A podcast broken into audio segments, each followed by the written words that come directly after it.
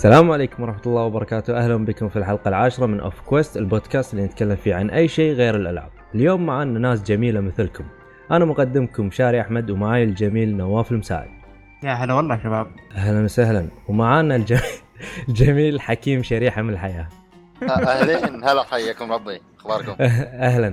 ومعاي الجميل واليوم يشرفني إني أسجل وياه أول مرة خالد الحسني. هلا والله. أهلا، ويلكم باك. شايكوا الحماس بس؟ ايه كفو.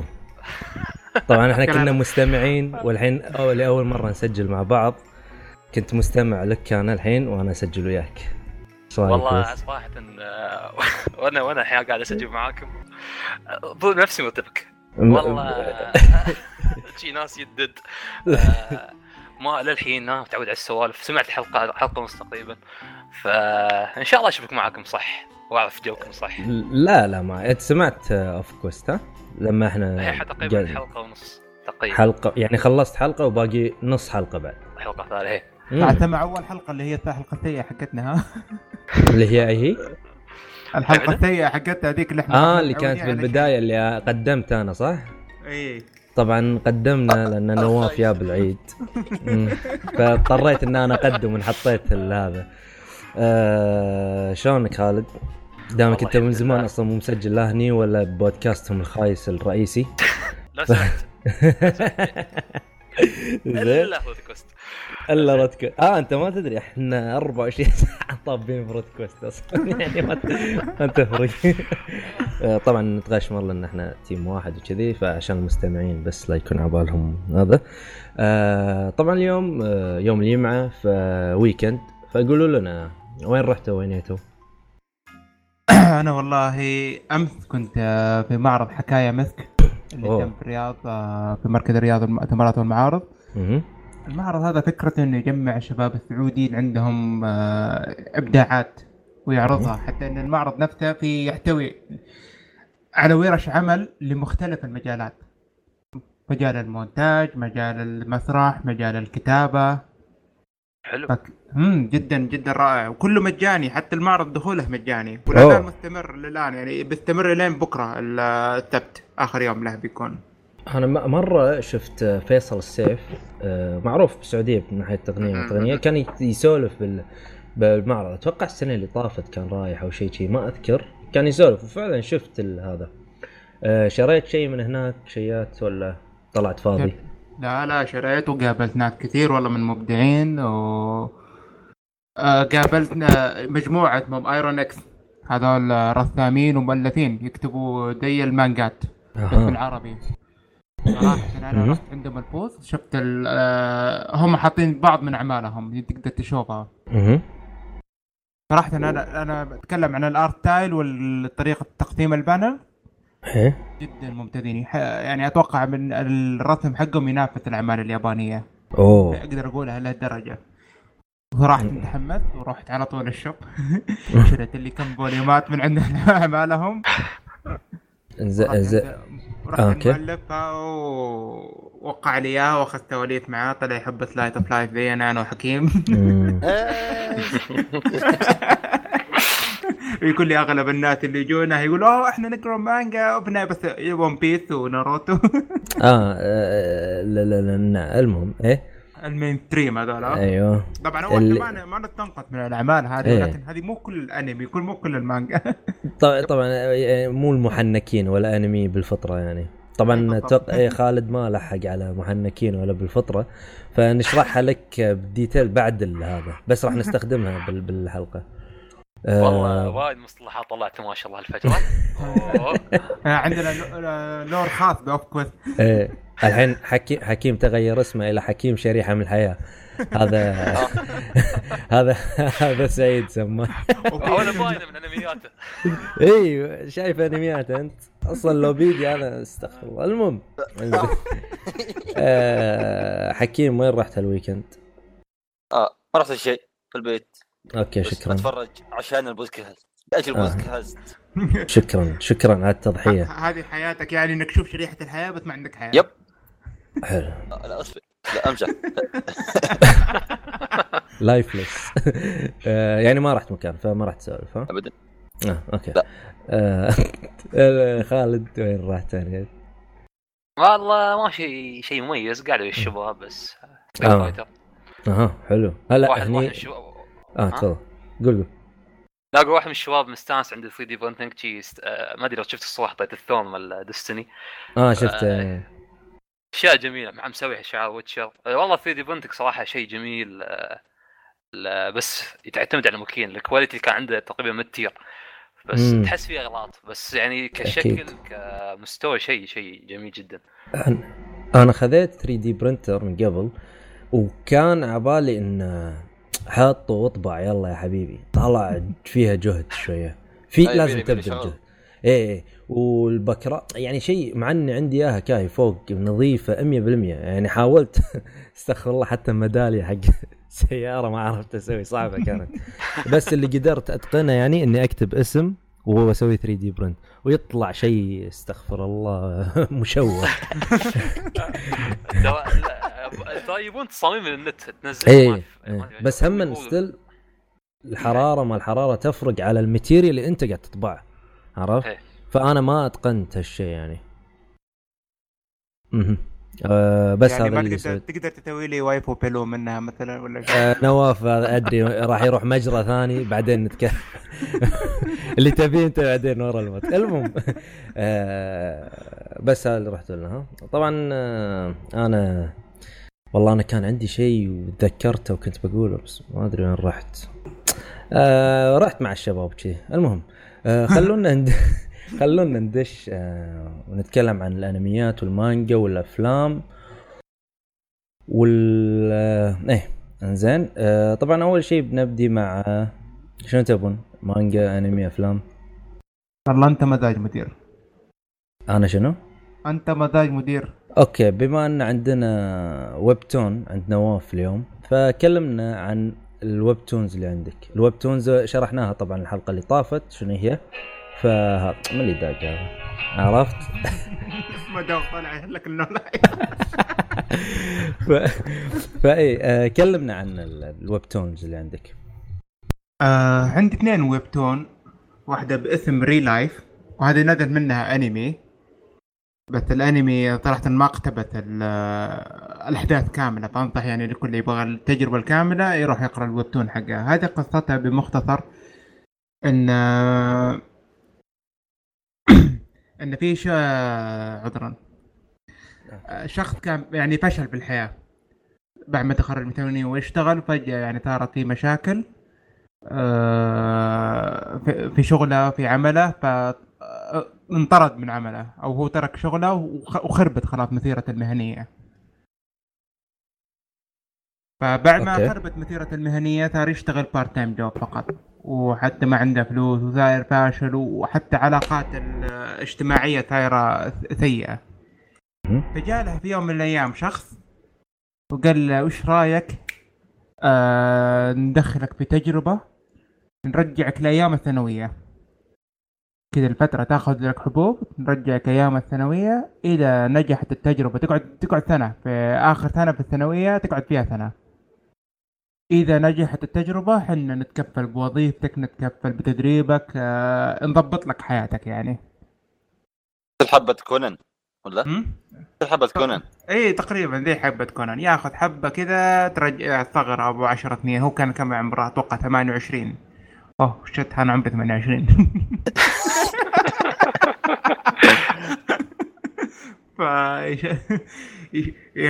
دم تقول يصغرونه 10 سنين ويدخل الثانوية آخر سنة، فهو يوريك كيف أن هذا حياته في الثانوية وكيف أنه أول ما بدأ كان شايف نفسه عليهم ويقول هذا شو المبدر هذول، شو الأطفال. بعدين دخل مدرسة يعني ثقيلة من ناحية الماتيريالز وكذا، ومستوى العلمي عالي. فقطة الويبتون تشرح لك أنه كيف مرت حياته الري لايف السنة وكيف انتهت. فويبتون جدا صراحة جميل. هو طبعا سلايت اوف لايف رومانس اكيد يعني. وانا ملاحظك نواف اغلب الانميات المانجات تقراها دائما واحد مطرود من وظيفته، مطرود من مدرسة، فاشل بمدرسة. عندك علاقة غريبة بالفشل المهني. سلايس اوف لايف مالك قام يصير غريب شوي دائما. هذا الدارك سايد بالسلايس اوف لايف. ها هذا سوداوية. هذا مختلف عن حكيم شوية. حكيم سلايس اوف لايف حقه مختلف عن حقي. حكيم سلايس اوف لايف بليفل صراحة ما ادري ايش اسميه.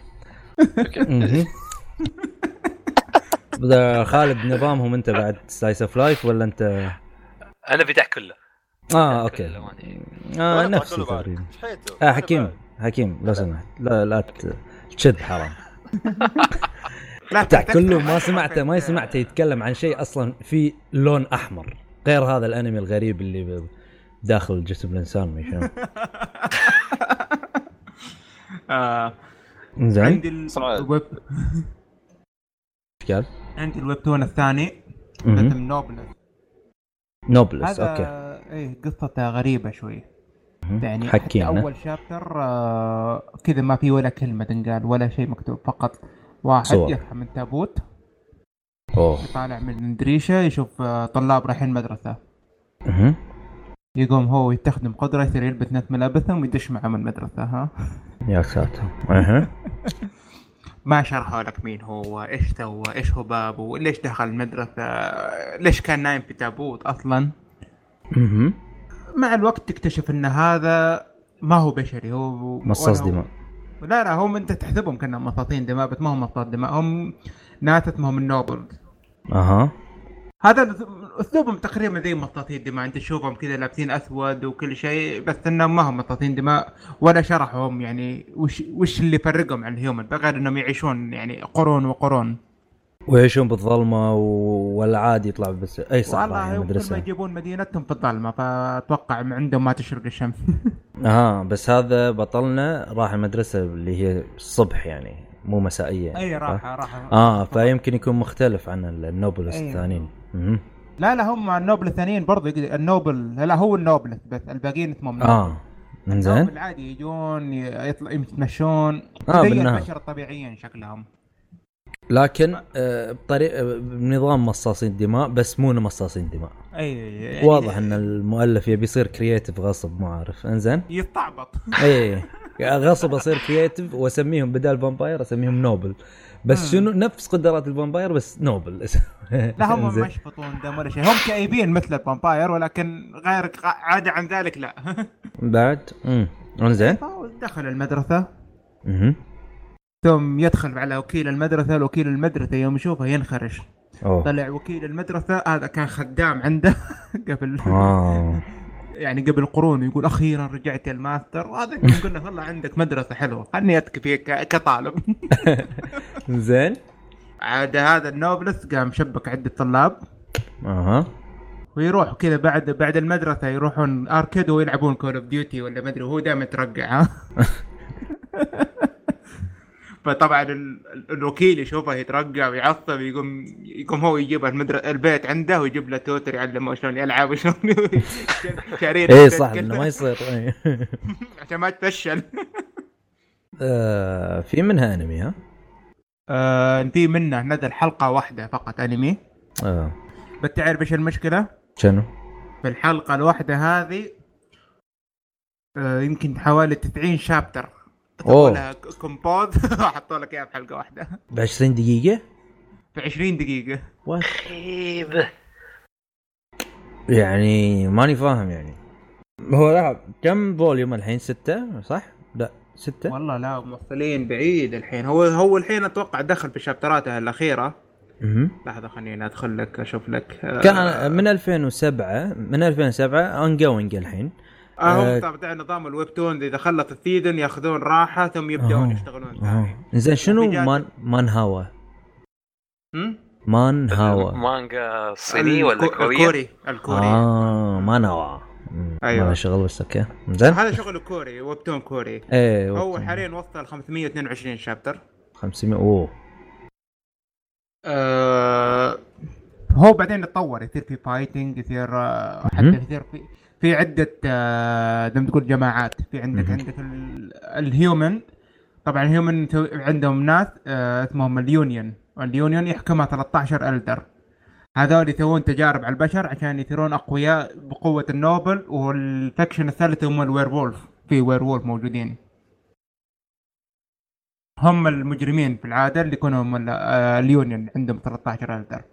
النوبل كانوا لفتره يعني مجرمين، عندك الويرولف. فالعمل يتكلم لك عن الثلاثه هذول، انه هذا كيف النوبلس يروح يحارب الناس. وطبعا في عندي مشكله بس فقط العمل انه على رتم واحد، يجوا الناس يحرشون المدرسه، هذا يقوم يروح يتفاهم معهم، واحد من اللي يتفاهم معهم يصير طيب ويدخل معهم في التيم. اوكي فهمنا النظام هذا. ايه الارك اللي بعده اللي صار طيب يروح على انه يصير قوي ويتعب ويطفق ناس، ثم يجي واحد يطفقه، ثم يجي البطل يطفقه، واحد من اللي يطفقهم يصير طيب ويجي معهم. بالضبط. اجابه حكيم برغم صوته كان بعيد. ايوه جاي من بعيد عشان يقول دراغون بول ويرجع عرف. فهذه مشكله، بس انه كعمل في شخصيات كثيره مره حلوه، في تويستات كثير، بشكل عام حلو. لو انك انت ما تهتم انه في تكرر في الاحداث، في كل ارك تقريبا يصير نفس الاحداث. وهذا وصلى الله على محمد وعلى آله. يلا نصلي. جزاك الله خير. طبعا بس في أحد عنده مانجا بعد؟ لا ما حد عنده. لا اليوم تقديمي. شنو؟ أنا قريت بليتش قبل فترة. حد خلصها ولا؟ أنا خلصتها. أنا شايفه هاي إنك أنا ما قريته. تفضل. هل طبعا قلنا قلت بتري الانمي ينزل، طبعا احس ما بينزل، فقلت خليك الانمي انسى ازاي، لا مو بنازل انسى. فتحمست قريتها ورحت فيها صراحه، يعني بدايه حتى يوم كشفوا الاسرار، اسرار اتشيغو خاصه الماضي واشياء زياده، اوكي تحمست وكذا. بس بعدين يوم وصلت مرحله الفايت الطويل، بدايه الفايت مليت أبطوف يلا وين شقو بطوف ما أدري. هل يعني بليتش متعود إني أشوف أنمي الفايت في أحلى، لا المانجا ما أقدر مو مستوعب، فصراحة سحبت عليها ما كملت بعدي، وما أدري متى بكمل. بس الشباب حطموني قالوا إن النهاية تعيسة جدا. أي أنا بعد اللي بقول لك نصيحة لا تكمل مرة، سوي نهاية في مخك وخلاص. هل النهاية مقصوب إن مقصوب الكاتب؟ أن كان باقي له المجلة، سمعت أنه أعطينا 3 شابترات بس أو 4 شابترات، وليه ما خلص الفايت شيء فشغل محصول. لأنه صدق يعني يمكن المتابعين حسيت فيه، أنا مدري نواف نفس الشيء، أنه مل من الضراب اللي ما باغي تخلص، كل شوي أرجع لك شخصية، كل شوي شخصية في ضامة. بليتش أنا أشوفه كأنمي كفكرة وكعالم وكشخصيات كلها ممتاز، لكن تطبيقه بالأنمي أو بالهذا كان قصة حزين صراحة، من ناحية فلرات، من ناحية كل شوي موقف، من ناحية كل سنة والله بيكمل ما راح يكمل، ترى بيحوشنا مش. فكان صراحة يعني لا جمهور ولا طلب، بس أنا ماني فاهم شنو وضع الأنمي صراحة يعني. حتى بس شف لو جينا الفلرات حقت بليتش ترى على الأقل كان شيء تقدر تعتبره يعني يك تشوفه شيء يستاهل تشوفه، في قصة علاقة جديدة، في شيء يستاهل، مو بزي مثلا لو جينا على ناروتو مثلا الفلرات هناك ما أدري وش الهدف منها أصلا، كله ماضي فيلر ناروتو عادي شي يردون ايام مدرسه عرفت، يقدون وماضي وقد جابوه قبل يعني. ايه بس صراحه ان في كم ماضي يا ابوي، ماضي ايتاتشي كان زين بس مع كان في اشياء ما لها داعي قديمه بعد، وماضي كاكاشي كان ولا الثاني كاغوا الاخيره هذه يا ابوي يقول ماضيها عيالها ما شفته بس يمدحونه كاغوا، هم جابوه فقط ترى فيلر في الانمي. ايه بس يقولك يعني يخدم القصه. حاليا انا المايك عندي قزم شوي، فحاط مانجا ناروتو زين، وحاط حاط ايش يسمونه المايك عليها، مو تجريح حق الحين يني واحد شويك على ناروتو، لا نحب ناروتو ايه ادرسه خليك قوي كذا. لا انا ما قاعد اسمع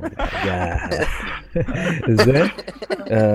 المهم هذه طبعا المانجا كانت عندنا ولا في احد يتكلم؟ ما حد يتكلم. اوكي. طبعا انا بديت اقرا انمي مانجا بلوتو. زين. بلوتو مات شو اسمه هذا نواف اللي احبه انا. لا انا احب الكاتب هذا رساوة. شنو؟ لا هو نفس اللي مسوي 20th Century Boy ولا واحد؟ اي نفسه ونفس أيوة. اللي مسوي مونستر عدل نواف. اي هو نفسه. نعم. وانا قريت مونستر وقريت هذه فتيان القرن العشرين. زين. كانت ممتازة صراحة. ما لنا. ننتقل الحين من مانجا من رسم إلى رسم لكن ما كانت حلوة. المهم ننتقل حق الأنمي. زين.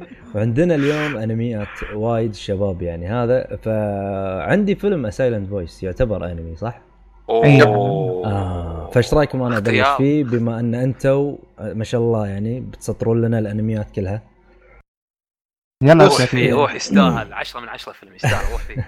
فعلا سعيد قاعد يحاول مشاري هذاك اليوم في الجروب عليه. سعيد لا سعيد شافه ما شافه ما ادري عنه لان قبل 8 شهور كنت اقول لك هو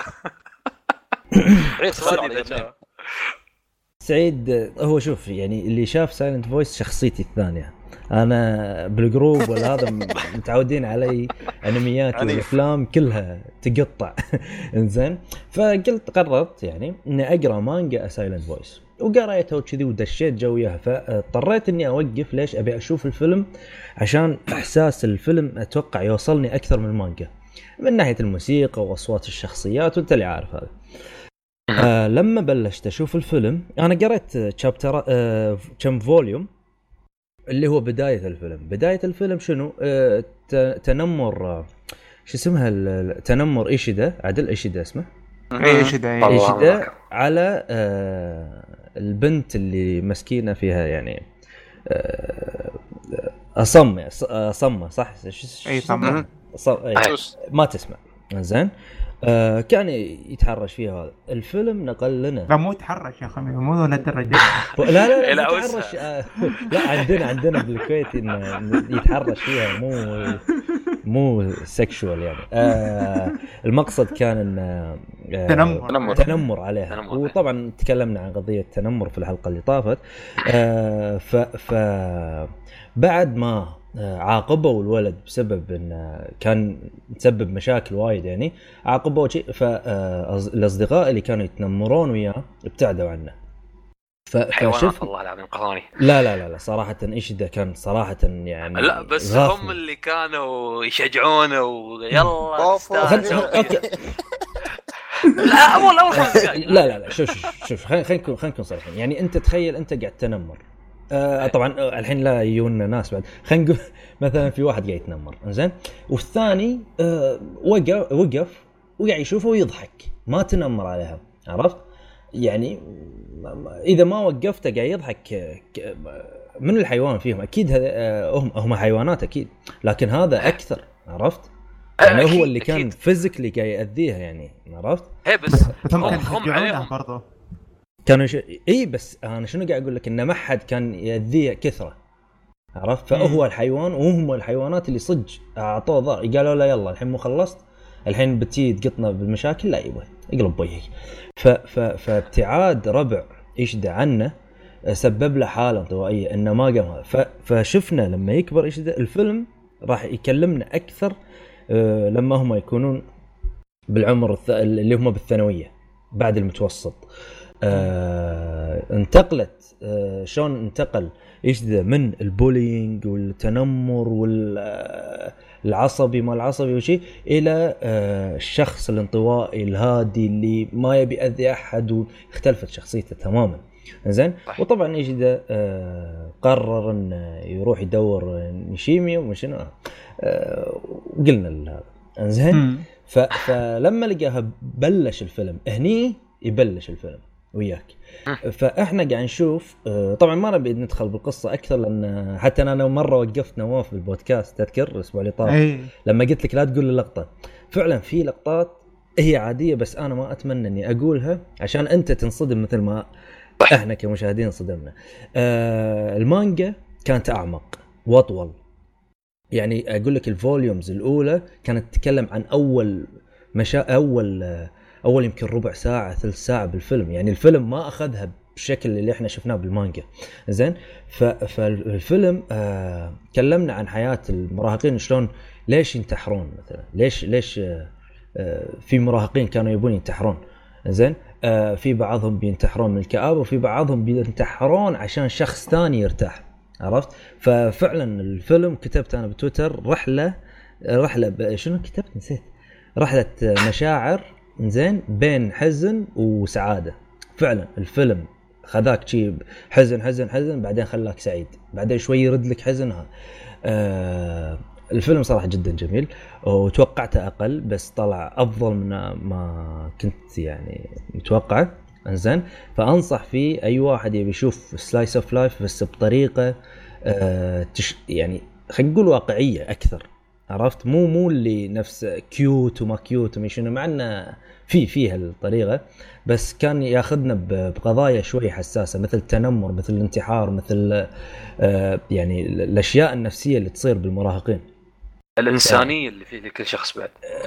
يا اخي فيلم صراحه جميل، والله جميل جدا. انا اذكر يوم شفته ما بس سمعت انه اوكي مدحون، بس ما يعني ما ركزت وايد، فقلت يلا بما انه مدحون ابغى اشوفه، ما اعرف عنه ولا شيء.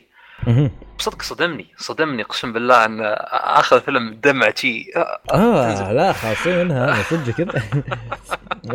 الفيلم الموسيقى الحين توني اقول لك، الموسيقى لو تلاحظ الموسيقى كانت قاعد تاخذك مثل على نظام مود الشخصيه حزينه، الموسيقى طبعا الموسيقى مو اللي ببالك، يعني مو اللي اوركسترا وها، لا آلات بسيطة جدا، يعني آلتين ثلاث، عرفت؟ فمع تقدمك بالفيلم راح تلاحظ ان الموسيقى قاعد تطور وياك مع الشخصيات، عرفت؟ وفي لقطات قدموا يعني موسيقى كانت جميلة صراحة. الموسيقى فعلا احد يعني الاشياء الاساسية بالفيلم، كانت ممتازة بالنسبة لي. وبس هذا سايلنت فويس. في احد يبي طبعا انصح انك تشوف الفيلم اوكي. في احد يضيف شيء على سايلنت فويس ولا لا؟ انا تكلمت عنه قبل اظن في كوست 3 وما اذكر اي حلقه بالضبط سايلنت فويس هي نفسها. حتى اذكر صدته يا سعيد قلت له شوفها، قال مو متفيج اشوف اشياء حزينه. اذكر حتى مدحت التحريك الانيميشن نفسه، الرسم دقيق جدا.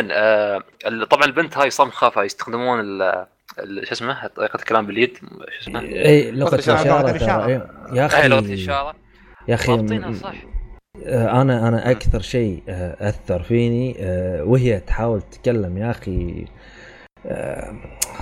والله العظيم فيلم حزين. والله خلاص شكلي انا علبه المناديل، والله بطق باتشي زين. الزبده يعني سبيلد اواي كان يعني توب من لين سنه 2015 كذا، فيا يو نيم ويا هالفيلم ما بركف على المعايير، بس يعني دخل فوق معاه، يعني قدم لك الشيء صح، مو بس جيب لي شيء جميل. لا شيء جميل كان ممتاز. وانصح يعني اي واحد مهتم بالانمي على الاقل يشوفه، صراحه جدا ممتاز من البدايه للنهايه، راح يشدك. وترى فيه تويستات مو طبيعيه، لا تحس ان تويست اسمها سلايس اوف لايف معناته ان مراهقين وخرابيط مشنو، لا القضايا قلت لك اللي جاي يتكلم عنها عميقه جدا، عرفت؟ وفعلا في ممكن يعني مع الناس اللي حاشتهم القضايا ممكن يتاثرون بالفيلم اكثر، عرفت؟ ففعلا انصح بالفيلم، وعشان ما نطول فيه فها ننتقل حق انمي ثاني. طبعا معانا اليوم انمي من خالد، تفضل. بيرزيرك 3 سيزون 3. بيرزيرك طبعا طريقتي ما يخلص ما قاطعك ثواني. السيزون الثالث انت حسبت الاول اللي هو بالتسعينات والثمانينات صح؟ يوم دخلت ماي انميس شفت ان هذا السيزون الثاني يعتبر ايوه اوكي، لان يعتبر السيزون الثاني لان تكمله الجزء اللي قبله كان 3D، فهذا سووا له 3D CGI، فهذا كمل عليه. فبرزيرك الجزء الثالث فعليا الجزء الثالث هو تكمله الاحداث من اخر مشكله تكلمت عن اخر ارك حتى بعتبر حرق ممكن في ناس مشاهدينه ولا شيء راح يعتبر حرق اتوقع صح. زين ممكن تعطينا نبذه مو نبذه تلميح عن الارك ولا ما هو...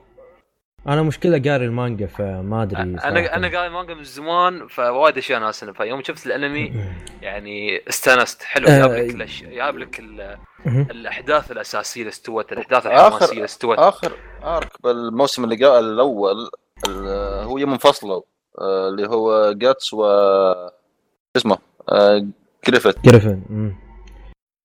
والله حركه لا اول كامل هذا لا ما حرق لا ما حرق اللي قال عنه مو حرق هذا بس فهمنا انت يا الله فهمنا انت شنو تبي يا حكيم خلاص زين هذا يكمل احداث مباشره بعد الجزء الثاني الارك اللي او هو عد تقريبا اركين نوعا ما تقدر تعتبرها نوعا ما يابلك شخصيات جديده يابلك كيف جاتس قام يتغير مع الناس اللي يددن معاه يتذكر ايامه القبليه صح ان الانمي سي جي اي بس في لقطات الاكشن بعضها لقطات اكشن انه نفس سووها 2 دي رسم فكان ضابطه الصح يعني صح ما تتمل من 3 دي او سي جي اي اذا شغل 3 دي ما ادري سي جي اي السي جي اي صح انه مثلا يشل تعاون عم ما يشيل روح الانمي او ما يجيب لك اللقطه الصح صراحه اي ما يجيب لك اللقطه الصح بس في لقطات يعني الحمد لله ان يابوها 2 دي وضبطت خصوصا لقطات اكشنيه حتى يوم اوكي كنت بحرك لا دور المشكلة تعرف لما بتكلم عنه هو نص في نص الأحداث فما أقدر هو شوف السيزون الثالث صعب لأنه صح بنص أحداث بس حاول إنك ما تحرق يلا زين قاعد أحاول أفكر لي واحد شوف خلاص ننتقل من القصة كلمنا عن الأنمي بشكل عام يعني مو احسن بدل لا تحرق يعني خوفك تحرق لان السيزون الثالث ترى يعتبر جديد يعني اما السيزون الاول بالثمانينات من التسعينات مو ذمنا اذا انت صار لك 20 سنه ما ادري ايش كثر ما شفت وسووا 3 أفلام بعد اختص احداث ايوه اختص احداث فمستغرب من للحين يعني بيرزيرك يعني انمي معروف قصه معروفه ما ادري كيف خلنا ولا شيء ترى هذا تكلمنا عن هالموضوع ان شلون برزيرك تنزلونه شيء مشوه مثل هذا برزيرك يعتبر شنو ما ادري ايقونه كذا لورد اوف ذا رينجز الانميات يمكن او المانجات يعني يعتبر شيء فخم بس انك تعطيه واحد جحش ما يعرف يسوي انمي ولا هذا وقاعد يشوه روح عطه شيء ثاني صراحه روح عطه شيء ثاني المانجات المعروفه مثلا 20th Century Boy بيرزيرك فاجابوند يا اخي ليش ما يبونها كانمي محترم اوكي يمكن 20th Century Boy تفهمها يمكن كمانجا تكون ضابطه اكثر بس بيرزيرك يعني يسوى ان تعطيه انمي قوي انمي محترم رسم محترم لقطات الاكشن اللي فيه التفاصيل في الرسم خاصه لو تشوفون المانجا كيف تفاصيل اي انت التقطيع شلون صاير بالمانجا يا رجل لما يرفع السيف ويقطع له واحد يطشر عليك دم من اللي يرجع من قوة هذا والله تعيس اللي صاير يعني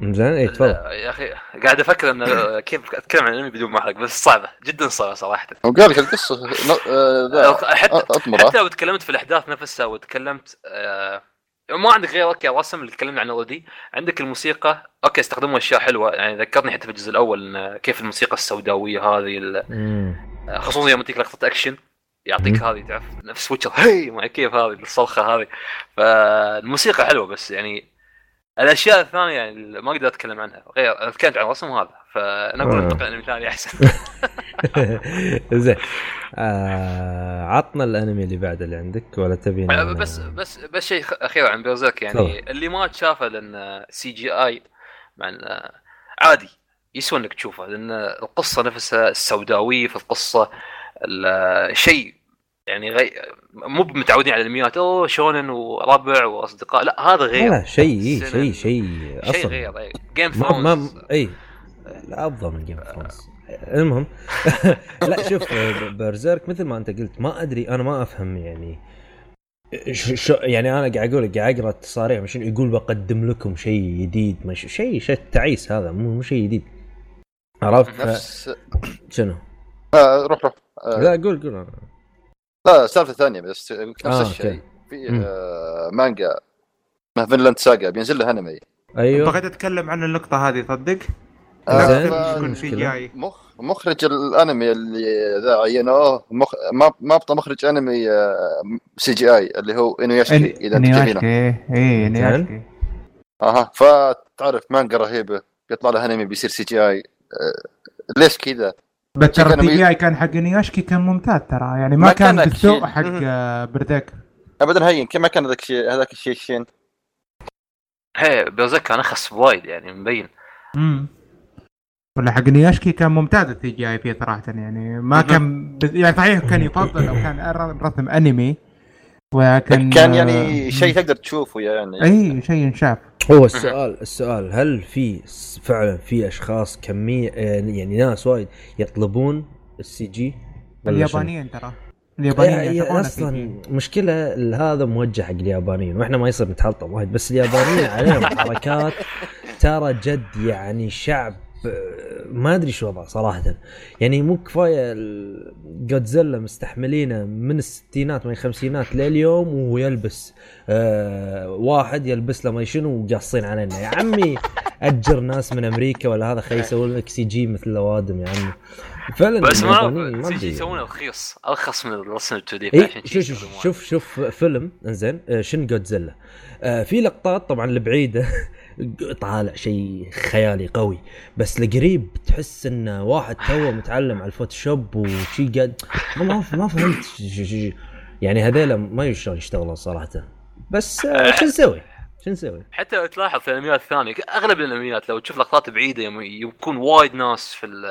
الصوره ولا وايد سيايير كذا سي جي يستخدموا ما يستخدموا الرسمات ما أنا ما أفهمهم صراحة بس يتم يعني صراحة نحب اليابان ونحب الأعمال تقدمها اليابان ونعم إنزين خلصنا من برزيرك صح؟ نعم حلو عطنا الأنمي الثاني The Seven Deadly Sins سيزن الثاني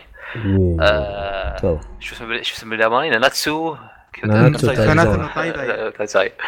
أيوة طبعا قبل اصلا ما تشوف الجزء الثاني في اوفر في اوفرز نزلت 4 حلقات اظن 3 حلقات انا ما شفت الثاني 4 موجودين على نتفليكس انا على طول طبيت في الثاني ما كنت ادري بس استوعبت الاحداث يعني عادي مو وايد شيء الشيء الكبير اللي فاتني على العموم ذا 7 ديدلي سينز تكمله في الاحداث اكيد يابلك اكثر عن ماضي الشخصيات الاساسيه هذا شيء عجبني يا بوب طيب حلو حتى من بداية الأنمي وكذا يعني أشياء جدا جميلة الأكشن اللي فيه جو الأكشن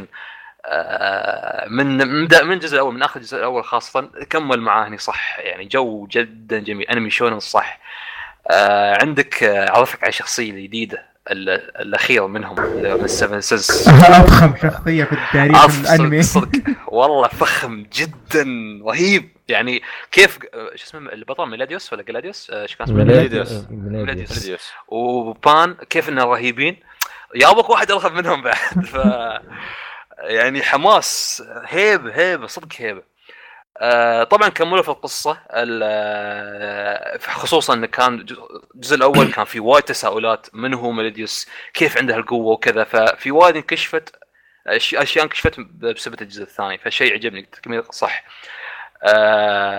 نفس ما قلت الاكشن مع الموسيقى راكبين صح يعرفون كيف اختاروا الموسيقى الشخصيات تطورها الربط بين الشخصيات عجبني بس يمكن في نقطة واحدة ما عجبتني اللي هي نفس ما قلت ان بداية الانمي كان يمشي حلو بشكل حلو الماضي وكذا كذا بس اخر شيء 9 حلقات كانوا بسرعة الاحداث تصير سريعة هل ما ادري من المانجا شيء ولا يابوني يلحقون يبي يخلصون السيزون عند هالنقطة ما اعرف بس الاحداث تحسها سريع سريع يعني. كانوا في منطقه يلا بسرعه منطقه اللي بعدها شي بعد 5 دقائق شو السالفه كيف ليش فهمني عادي عطني بالتفصيل مو ما عندي مشكله بس لا تستعف الاحداث حتى مو بس اول حتى سواه في الجزء الاول بشكل مبسط. بس بشكل عام The Seven Deadly Sins كأنمي شونن ممتاز جدا يعني خصوصا الحين بعد ماي هيرو اكاديمي والانميات هذه تعرف المعروفه قلت الخليج ون بيس ناروتو هذا وياهم يعني مع الالتم معهم فجدا جميل. وعمل طبعا في المانجا راح ينتهي خلال السنه هذه يقولون تقريبا كم سيزون يقدرون يسوون لما تنتهي المانجا سيزون؟ والله انا ما ادري ما اقرا المانجا الان. قول انا كنت اقول يعني احس خلاص يعني كشفوا وايد اسرار يمكن كم بقهم كم شيء كذا كذا فما اظن يعني بيطول وايد يمكن بس سيزون ولا سيزون. هم اعلنوا عن سيزون 3 ولا للحين؟ لا بعد ما اعلنوا يعني حتى لا ما في نيه ان ترى بنسوي يعني ترى اعطيتك ملكيتي انا المره الماضيه ولا قايل لك بيسوون من انت قلت لي انا اعطيتك ملكيتي قلت لك هذا نتفلكس يا مدير شيل ركب هذا ما يندر عنه صراحه. انا ديدلي سنس يعني من السيزون الاول انا ما ادري شو ما عجبك السيزون الثاني بدايته بعد تركتنا ما عجبني في هو الجزء الاول فيه حلقات معلومه في حلقات صراحه المشون هذه اللي يلا خاصه مع الاميره هذه الازبيس ملدي السماء كل حلقات يصارخ ملدي السماء تذكرني في شو اسمه ريهم البليتش الله ياخذها شيكوكين تسكتي كوسكون تسكت حقت تكن تايتن بعد لا الكاس على الاقل يعني اكشنيه تسوي شيء فهمت منو شو اسمه ما تتكن تايتن ساعدوني هذه اليزابيث غزدك اللي تقول ساعدوني من شنو ما ادري الانمي شوي غريب يعني الفيلنز اللي كشفوهم في حتى في الجزء الثاني يعني كلهم باد اس اي هنا صح سيء مؤخرة يعني مؤخرة اياها ويخصف القصة الأساسية ومع ميليديوس نفسه الصراع وكذا فعشان شيء عجبني وايد كيف إن الجزء الثاني اندمجت معه أكثر وخلص ولا لا الحين جاي ينزل؟ هاي السيزون خلص الحين ما نزل على نتفلكس عندنا أظن ممكن ذيك نزل لا هذا على الخالد شلون جاء طالع السيزون 2 الطرق سرية طرق سرية لا احنا هني بالبودكاست نشتري لو سمحت يعني اذا في اي طرق رسميه ترى هي في برامج ثانيه غير نتفلكس ترى عادي اوكي شنو مثل كرانشي رول ما في هو في طبعا برامج انمي سلاير رابعه بس طبعا احنا ما ننصح المهم ف مسوي تشرب بس ما ضبطت معها زين عندنا ايش يسمونه خالد عندك بعد تبي ترتاح ولا تكمل في خل تبي نتكلم عن هيتمان نواف الحين ننتقل وياك مع كوتاكاشي هيتمان ريبون كوتاكاشي هيتمان ريبون ايوه تكلمنا عن هالانمي اللي هو يعتبر تاريخي يمكن قديم مو تاريخي ولا شيء اصبر انت حتىك بتطربني الحين ليش يتكلم هو عن شخصيه ثنا هذا شخص في هو في الهاي سكول ولا في الميدل سكول واحده منهم في اللي في المتوسط طيب الثانويه في الهاي سكول ميدل سكول اتوقع على ميدل سكول ان شاء الله ما نختلف يعني تفضل المهم الحين مشاري يطقني هذا شخص فاشل من حياته شوف يعني تجربة شيء اتوقع لو يشوف شيء مانجا ولا انمي سكسسفل بيرسون لا ندور شيء لوزر ولا اي شيء عرفت هو عرفت عن ثنا اللي لا في الدراسة لا في حياته الاجتماعية فالح فاشل بكل شيء حتى يطلقون عليه دمينو ثنا وبما معنى شو اسمه الفاشل ثنا او ثنا اليوثلث اللي ما منه فايده في الدنيا يعني على قولت مشاري روح انتحر ويحب وحده بس معطل. لا يا اخي ما نخربهاش كذا في يوم من الايام يجي له طفل لابس ملابس مافيا. اها. ويجي يقول له انت راكب يعني كذا باي يعني بصدفة ما انت حتصير زعيم مافيا لقوى مافيا في التاريخ اللي باقوى مافيا في العالم اللي هم البونغول عائلة البونغولا. زين. خلوا ده ما يركز يا شباب. زين كمل. يعني ما ادري ايش تبي بس اوكي تفضل لو كمل. فهذا يقول له وشو ما في انا يقول له لا انت ما في وانا بدربك. هذا الطفل يقول له طبعا الطفل معه ذي مسدس ويطلق عليه طلقه. الطلقه هذه تخلي ثنا يتجرد من ملابسه شيء غريب يعني. انزين اي ويصير يسوي شيء اللي يبغى يسويه قبل ما يموت. يعني اذا كان في عنده رغبه انه شيء يسويه قبل ما يموت يطلع يسويه وهو معصب بيصور. طبعا انا بقول لي الناس طبعا الناس حتشوف الارك الاول يمكن حيرموه في الزباله وحيقولوا انه روح متخلف ليش انه قاعد يشوف. فانا انصحكم قبل ما تقولون ان تنعتوني بالتخلف رغم انكم تكونوا محقين يعني انكم تشوفوا الاوبننج 2. انا اللي دخلني على السلسله اوبننج الثاني حقته. الانمي ترى من اول حلقات بطيء وممل. اول 18 حلقه تقريبا كم مره انا كنت بسحب عليه خلاص بس نقصت طويل يعني. بس يوم تبدا الارك الثاني خلاص دق خط معه مستحيل تهده.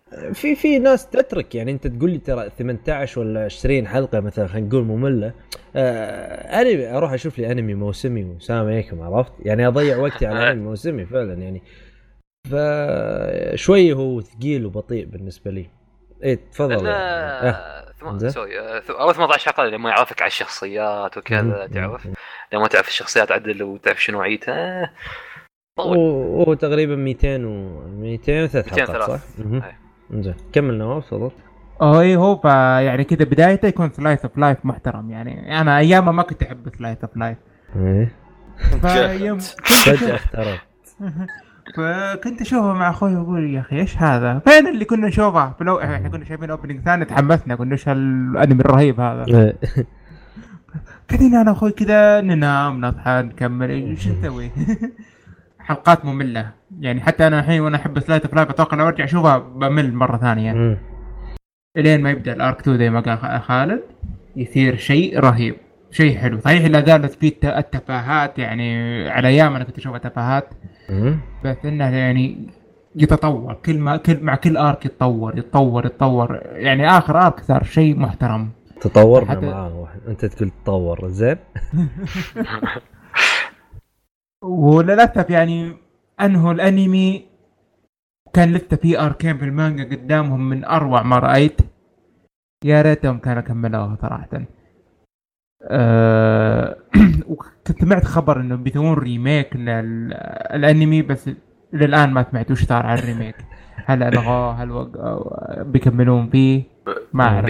بيسوون انمي ثاني حق نفس الكاتبه بس ما بيكملون احتمال. افا ليه كذا؟ طيب يا اخي كملوا نبغى نشوف الاخر اركان انمي. ويلكم تو ذا انمي وورد يعني بالضبط بصراحه يعني وقف الغي روح شغال زين احنا يا عمي قلبيك. سالفه ون بنش مان السيزون الثاني الحلقه الاولى تبي بعد يومين اتوقع بتنزل. كان موسم كامل. الثاني متى بينزل؟ 2020. لحظه شنو الحين لحظه بعد يومين تنزل الحلقه الاولى من الموسم الثاني. 3 ايام الاسبوع هذا الحلقه الاولى من الموسم الثاني. ايه حلو. كم حلقه هو راح يكون الانمي؟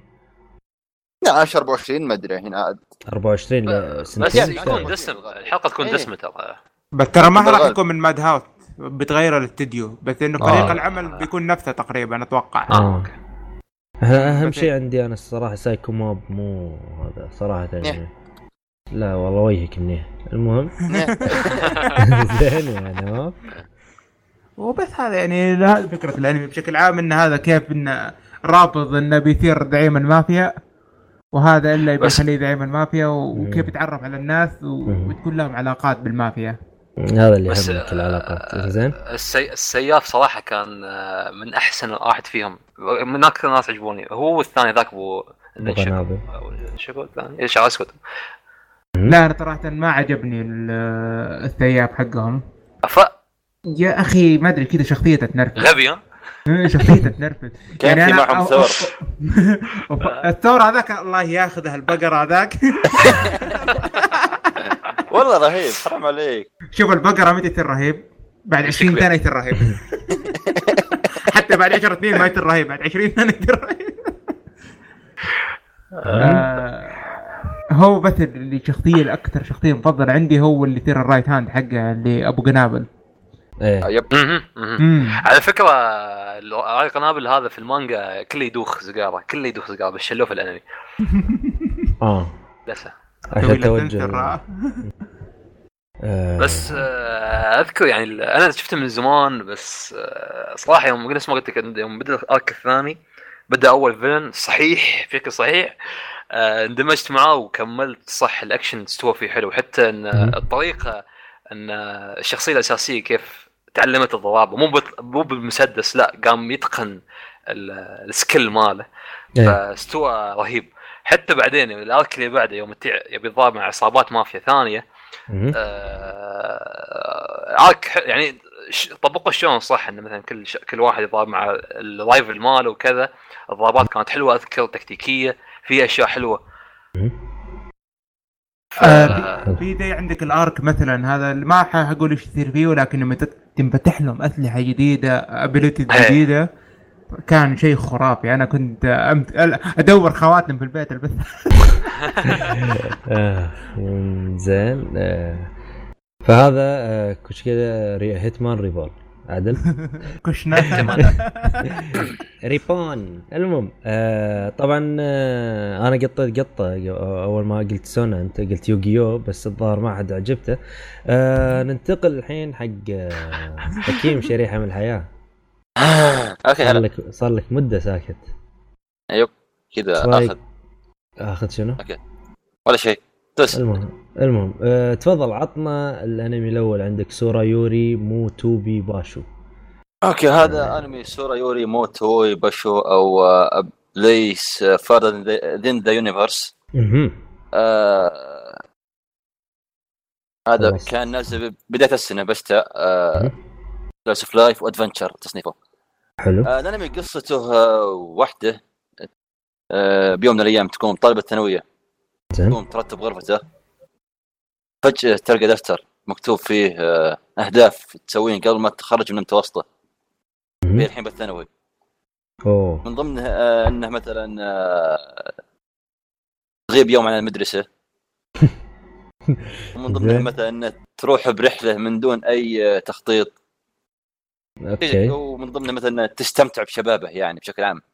زين المنا فتروح كده لصديقته فمدرسة تقول أنا الحين ليش أنا مرت كده الفترة هذه وأنا ما سويت الأهداف اللي عندي ما سويت شيء. طيب وش بضرت يعني سوي لو شيء منهن. قالت خلاص بروح لطوكيو. قالت طيب خلاص أنا بضبط الوضع بدي على المدرسة. قال لي يموت أضبط كل شيء. قلت اوكي زين. يوم كان باكر جت تروح عند القطار قعدت شوي ورجعت المدرسه. افا ايه ما في اي ذا شجاعه بالموضوع. ليش ايه ليش عشان كذا ما حققت اي هدف له. انت لحظه قاعد تحرق ما ادري احس لا اوكي حسيت شيء هذا مو بالقصه بس شيء بسيط القصه، لكن القصه اساسها انه وهي راجعه بالليل من المدرسه حصل واحد يركض ويطيح من ابوك محفظه به مليون ين والله مليون ين ترى ولا شيء لا تبالغون كم يعني متى دولار احنا نحب الملايين. المهم زين المهم البنت اللي طاحت منها مليون ين هذا طالب مدرستهم فحقتها ما قدرت عليها. فصار يوم جاء بكره مت جلست دوره يوم حصلتها قال هذيك قالت اني انا بروح القطب الجنوبي ان امي كانت هناك وانها ضاعت برحله بحد الرحلات اللي راحت بها وبيروح يلقاها هنا ميدن ابس هذا لا هي اصلا مو بعيد لكن بالعكس هذا ما ادري شيء غير شوي. القصه الانمي تحكي كيف هم بيروحون للقطب الجنوبي. ايه قصة الانمي بشكل عام والسرد الاحداث والشخصيات اللي جت بالانمي شيء مره رهيب. شيء حتى لو انت ما انت براعي سلاش اوف لايف كثير لازم تشوفه. انا قاعد اشوف صوره في بطاريق فمن كذي الظاهر الانمي زين. ايه كمل. لا لكن الانمي بشكل حتى لو انت مالك بسلاش اوف لايف وكذا بالعكس لازم تشوفه. هذا فرايحي يعني هل فرايحي ولا في نظام سوداوي شوي شيء؟ لا هي ما في نظام سوداوي لكن بدايته بتكون بارده شويه وحلقتين حلقات انا سحبت عليها وحلقتين 3 حلقات على وقتها وبداية السنه. زين رجعت شفته الحين شيء مره لازم ينشاف. تقييم عالي في ماي ايم ليست 8.6 بعد. تطور الشخصيات والمشاكل تصير بينهم وعلاقه تصير بينهم والقصص ماضيهم والمشاكل اللي صارت عليهم قبل ما يجتمعون وعقب ما يجتمعوا كيف يحلونها شيء مرة رهيب. حلو خلصتها ولا تقريبا؟ بس إذا في أحد بيسأل عنه ولا شيء بس اوكي يلا عشانك. انا عندي سؤال بس مشكله اخاف يعني ما ينفع المشاهدين في لولد ولا ما في. المهم طبعا اذكركم باسم الانمي A Place Further Than the Universe 13 حلقه سلايس اوف لايف. هذا المهم عندك شيكوروكي. اوكي هذا شوف هذا انا هنا زين انت اسمه انا نفسك شوف هو شيكي اوري روري اوري ما ادري ليش اسمه شوي لكن هم من استديو صيني وكذا فغادي شيء خايس من نتفلكس بعد فشيء خايس قاضي منه هنا. اها هو فيلم ولا هو فيلم؟ اها مدته تقريبا ساعه وثلث او ساعه وربع. الفيلم فيه 3 قصص. اوه القصه تقريبا 3 ساعات او شيء زي كذا. كل قصه شنو؟ كل قصه تاخذ ثلث او ثلث ساعه او حلقه انمي يعني مثلا تقريبا. حلو زين. القصه الاولى واحد من يوم كان صغير كان يروح مع جدته المحل محل رامن او مكرونه جنب بيتهم. بيوم من الايام راعي المحل مشى على المكان هذا. ايش صار؟ راعي المحل سكر محله ومشى مشى منطقة ثانية. زين حلو زين. يوم صار متوسطه لا يكفي خلنا هنا لأن بشكل عام أصلا ما في أي قصة معينة بالفيلم ما في أي شيء معين بالفيلم يستاهل إنه يقال. زين هو راح زين قل لي على الأقل الباقي شوي بس. القصة الثانية قصة عارف أزياء أو موديل أو شيء زي كذا. زين القصة الثالثة كانت عن واحد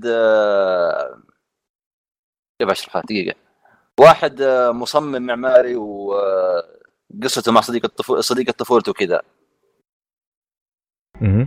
الأنمي أقرب وصف له لو جبت هذا شو اسمه يور نيم من الصين على قولة واحد يعني واضح العنصرية. زين والله يا أخي لا خلاص يور نيم إنجليزي يعني شلون لك انا اقتربت هنا من الانستغرام شيء مره لا تضيع عليه وقتك والله. شو الفيلم؟ الفيلم يب والله من اسمه واضح مره شيء مره زين دام ما نضيع وقتنا على الاقل قول لي هذاك راح المدينه الثانيه وهذا الشيء بيسوي. اوكي تبي كذا يعني اي لا مو تحرق يعني لا هو مو حرق يمكن في عادي بيشوف بس زين راح مكان ثاني تقول يلا ما له داعي قول لي صار يعني. يوم صار متوسطه اللي اول واحد القصه الاولى راح صار يروح المكان الثاني حق رامن بس مو مثل المكان الاول. بس عقب ما تخرج عقب وتوظف وكذا صار بده يدور راعي المحل هذاك بس هو يدور كلها بحث ومش وضعك انا باكلين وهو بحث ما ادري هذا كله ضايعين وينتقل مدينه ثانيه يروح يا عمي انميك اشكريك وهذا خايس. كم تعطيني يعني؟ شوف خمس وصلت انه بس عشان يعني في كم من خلفيه لولي بس نواف المسطح هذا ممكن حلو اوكي. وعندنا عندك ولا تبي انت قلت لي تبي تروح حق اول شيء خالد بعدين هذا خالد قبل اوكي. عندنا خالد بيكمل ويانا على الانمي بعد. تفضل خالد.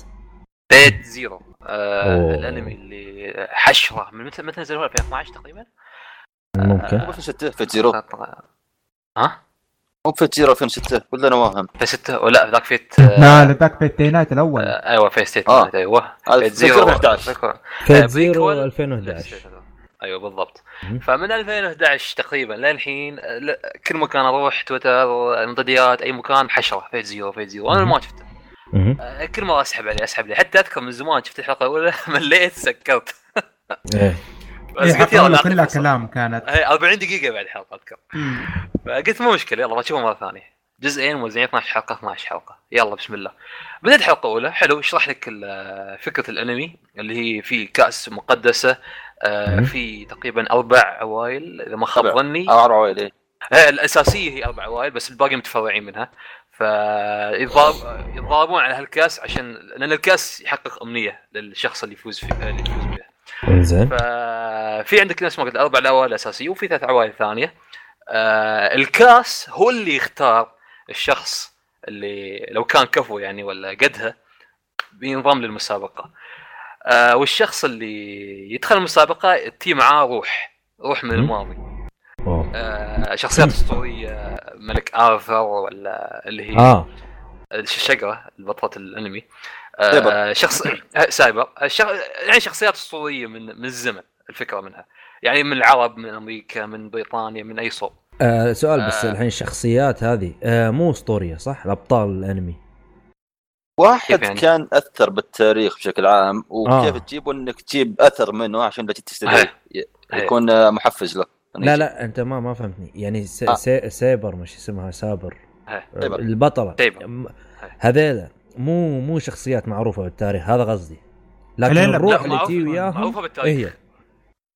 لا سايبر مثلا حتى الانسان اللي عايش حاليا هو التير الشخصيه من الماضي يستدعي من الماضي شخصيات معروفه بالتاريخ على اساس الاثر اللي عندك اللي هو يساعد انه يجيب الشخصيه هذه وانت كمالك او كش اسمه عندك حتى تقدر تأمرهم عندك 3 مرات او 3 مرات تقدر تأمرهم اما غصب عنهم يسوونه ما يقدرون يعصونك بس انت في البدايه هم بدون ترى كنقاش يتكلموا سووا هذا سيد بهذا يلا بنضال مع هذا كذا كذا اذا راس استوى بس ما يبي يسمع كلامك اوكي غصب عنك تسوي هالشيء ان تأمره. ويكون في حكم بينهم نفس الشيء الكاس تختار من الكنيسه الفلانيه هذا يكون الحكم وهو كذا كذا ويابون وحتى يجتمعون مدينه واحده في العالم انا ناسي اسمها اظن في اليابان كوبكي اتوقع يجتمعوا هناك تصير ضربه. الجزء الاول بدا كله نقاشات كله كلام حتى ما في ضربات وايد ضربات بسيطه يمكن الحلقه الرابعه كان في اكشن شيء ها جميل جدا بس هوب يعني وقف ليز الثانيه او اخر حلقه او اخر حلقه الجزء الاول. ف هل النقطه حتى قلت للشباب ان الانمي في وايد كلام احس ما له داعي يعني الشخصيات وايد تتفلسف يا اخي فكرني تتفلسف وايد ابدوا في الشغل هذا بس من ناحيه ثانيه انه في تخطيط انه كيف كل شخصيه تفكر كيف يقضون على الثانيين او في واحد من العوائل عنده ربيع من هذيل اللي يمتلكون ارواح فاثنين يشتغلون يعني 2 ضد 5 فهمت علي هذاك ما عنده مشكله يضحي في حياته عشان الاول فهني يزيد لك عنصر الخيانه ولا عنصر التشويق والسوالف او مثلا واحد يتصير 2 يضربون اوب واحد منهم ضعف يلا بس يهجم عليه ففي هنا الاشياء هالاشياء اللي عجبتني خصوصا بطل القصه هم كلهم ابطال يعتبرون بس الشخصيه الصح اللي هو شو كان اسمه كريتيجو اسمه صعب صراحه كريتيجو ايوه كريتيجو هذا داهيه يعني هو اساسا معروف في السوق السوداء واختير عشان يكون هذا فكيف تخطيطه كيف شو الاشياء اللي سواها عشان يذبح وكذا كذا كذا. حتى في الجزء الثاني ابوه ماضيه وتندمج مع الماضي ماله صراحه مؤثر جدا انه كيف شخصيتك استوت. على العموم الضربات في الانمي وايد حلوه صراحه، لو صح انه يعني يمكن معدوده على اصابع بس ممتاز جدا، يعني استخدام سيوف كذا مع شويه سحر مضبوطه ضابط اعطينها صح. الا بعضها مثلا عند تعرف القدرات اللي الالتيميت اللي كيف اقول لك يجيب لك شي جيش كبره ولا كذا كذا يب تكون سريعه شي ضربه سريعه. القصه عجبتني، بس انا يوم دورت في النت ان يقولون الترتيب لو بتشوف الانمي هذا او السلسله هذه ابدا في فيت ستي نايت. صح ان احداثه بعد فيت زيرو، بس لان اليوم انك كنت اشوف فيت زيرو في اشياء حسي ما فهمتها، في حلقات يابوها عن شخصيه معينه قاعد اقول شو السالفه ليش يبون لها الشخصيه، مو يعني مو محور القصه هي، بس طلعت ان هذه الشخصيه كانت بطله في الجزء القديم ربط الحلقات فعشان شيء يعني قاعد اقول ما يعني ما في كيميكلز بيني وبينها ما يخصها فكوني يعني ليش حلقه كامله عليها.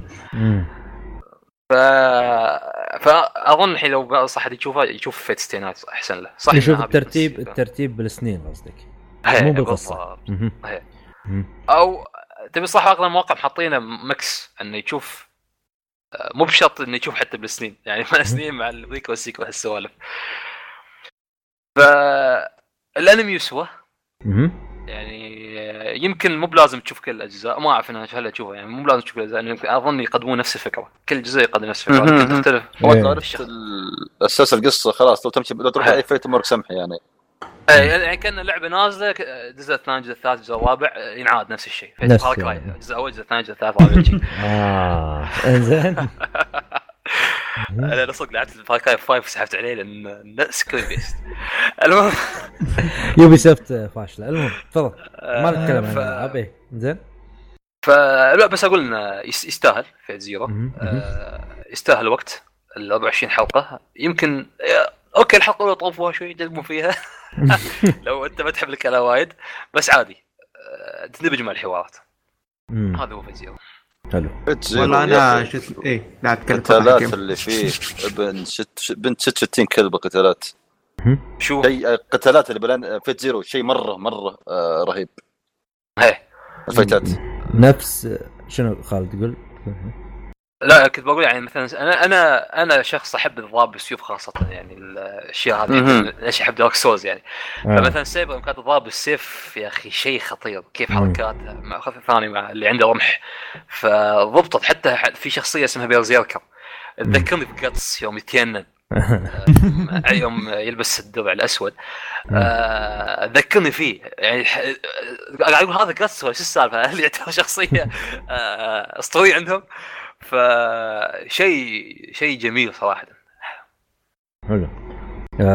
وحكيم بما أننا إحنا بفيت عندك أنت فيت إكسترا عدل؟ يب هذا فيت إكسترا طبعاً هتقدر تشوف بدون ما تشوف قبل، لكن أهم شيء تكون عارف بس أساس فيت كيف يمشي وكيف نظامه كيف الخلطة حقتهم يعني كيف الخلطة حقت فيت أو كيف الخلطة خلاص أوكي.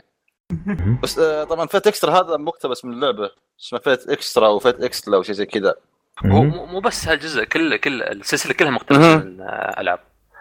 وفيت ستاينات مقتبس من اللعبه وله ثلاث مسارات قطط في الفيديو النوبل كانت. فيت اكسترا هذا فيت اكسترا لاست انكور يكون مجموعين طلاب مدرسة ما عاد يكون في يصير بينهم حرب لمن يبقى 128 واحد الحيين الباقيين بيموتون طبعا بطبيعة الحال. ال 128 هذول بيدخلون مكان من 7 أدوار لما كل واحد من ال 128 هذول بيكون معه الخادم حقه سواء كان سايبر ولا ارشر ولا واتيفر من حقين فيت. على بال ما يوصلون او اللي يوصل للنهايه يكون هو اللي يستلم الكاسه المقدسه نفس سالفه فيت او اي فيت يعني. زين تقريبا بس هذا فيت يعني يعني فيت مكرر لكن حتى الاحداث ما تتغير يعني ولا؟ لا هي احداث تغير اكيد، لكن طبعا كاي فيت لازم سايبر هي الشخصيه الاساسيه. والفكره لا كده غلط يا حكيم، مو كل البيتات تكون سايبر شخصيه رئيسيه. لا يا عمي لا ارجوك لا تغلط. والله انا كل جزء فيت دخلت في ما يلمس مكتوب اول شخصيه سايبر. لكن مثلا عندك فيت نايت الجديد، لا هو شوف فيت نايت في له 3 روت. الروت الاول اللي هو القديم اللي نزل عام 2007 اتوقع، كانت هي سايبر، هي التيربنت الرئيسيه اللي مركزين عليها. ولكن هذا مثلا التجديد الجديد اللي هو انليمتد بليد ووركس كان التركيز على التيربنت اللي هو ارشر، ولا حتى كل جزء يكون فيه لاب انترست مختلفه. فاللاب انترست هنا كانت توسكا. بالجديد هذا اللي هو نزل منه فيلم الحين اللي هو ايش اسمه هيفن فيلد، التيربنت اللي مركزين عليه اللي هم رايدر نفس بعد بكره فات مركزين عليه، كان رايدر وكان بعد فيه سايبر.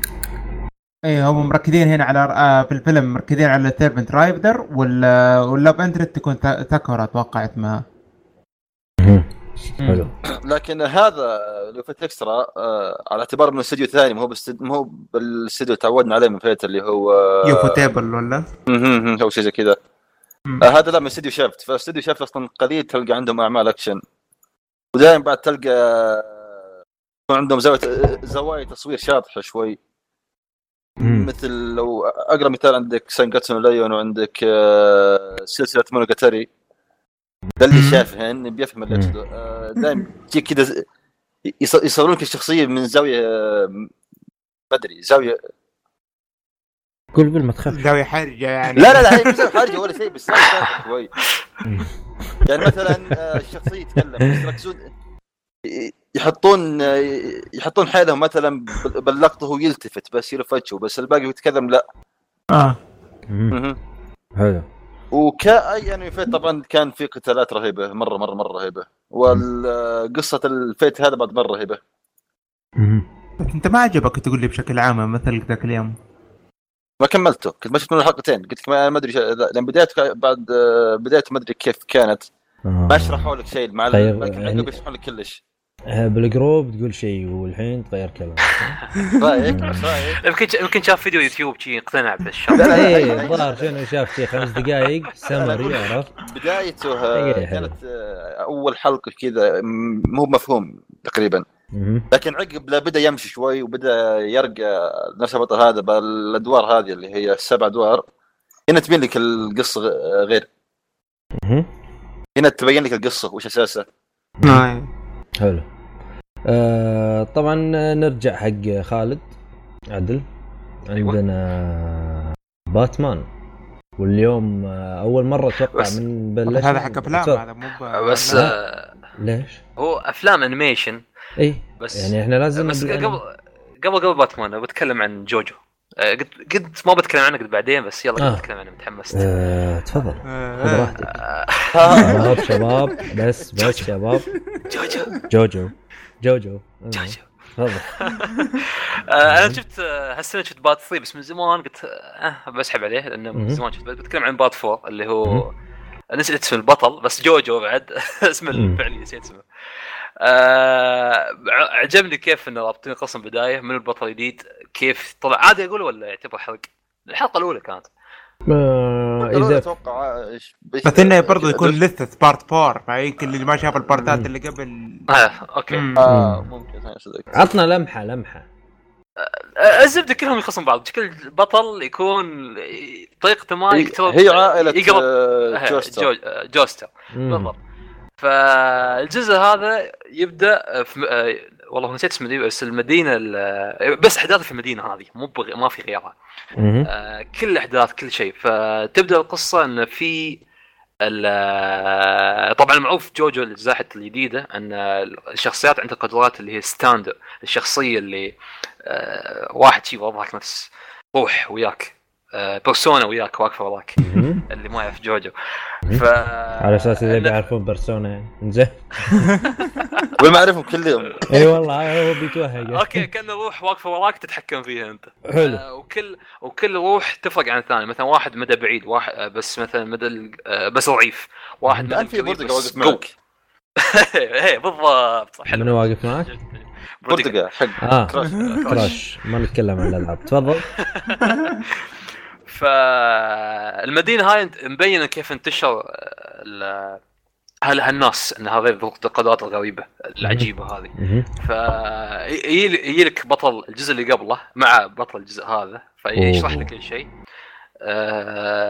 هذا العجمي طبعا موجود، البطل القديم موجود،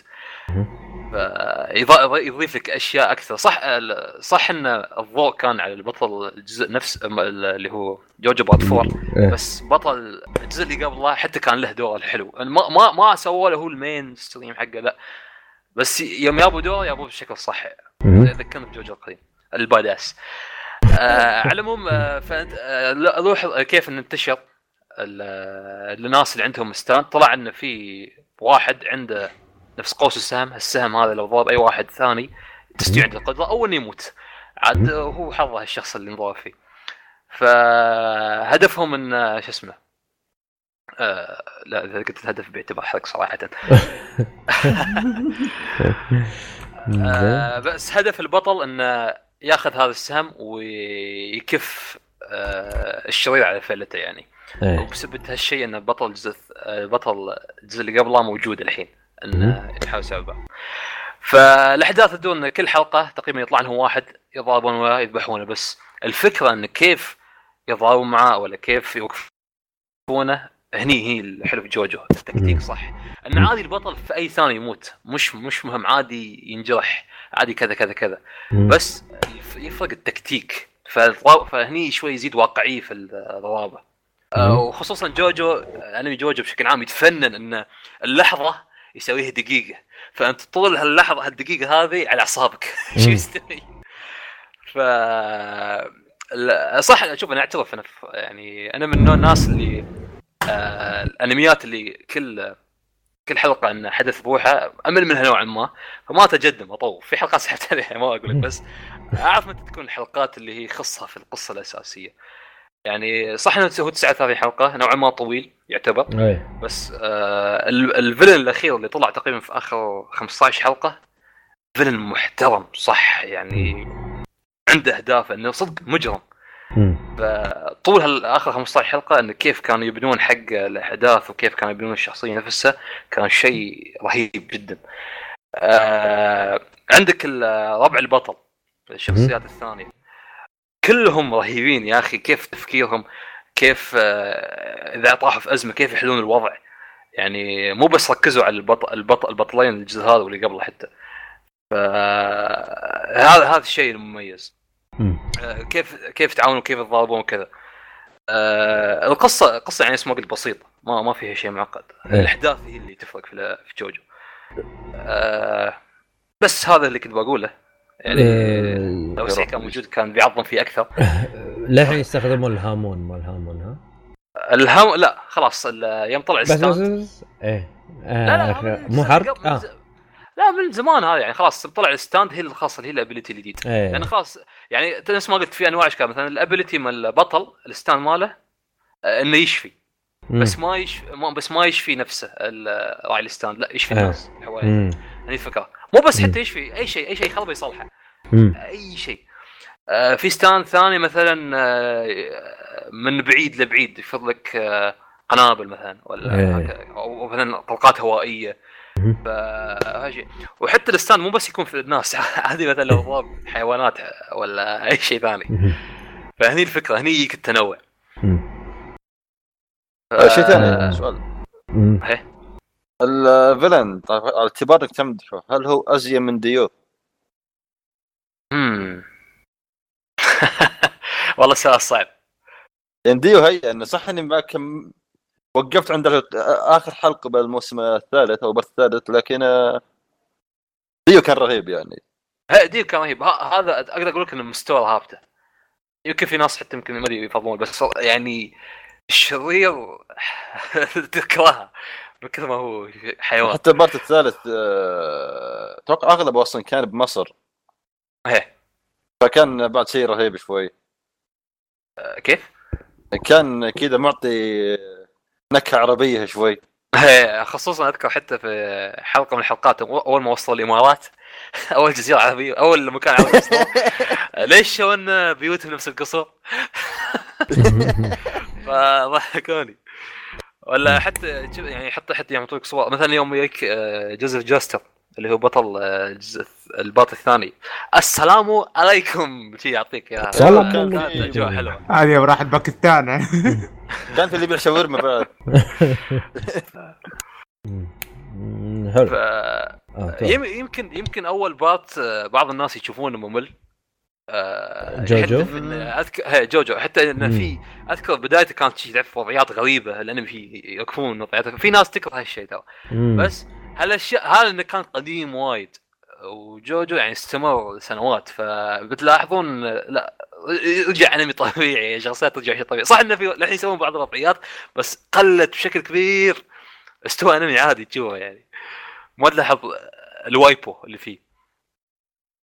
مع أن أحس البارت الخامس ممكن يصير يعني يرجعون الوضعيات هذه. البارت الخامس حتى خصوصاً البطل يوم عرفت عنه، أنا حكت عن نفسي، حكت عن نفسي تقييم بطل كل جزء. بطل الجزء اللي جاي صراحة الشكل بيكون شيء خطير، والجزء جاي يخصه في المافيا بعد.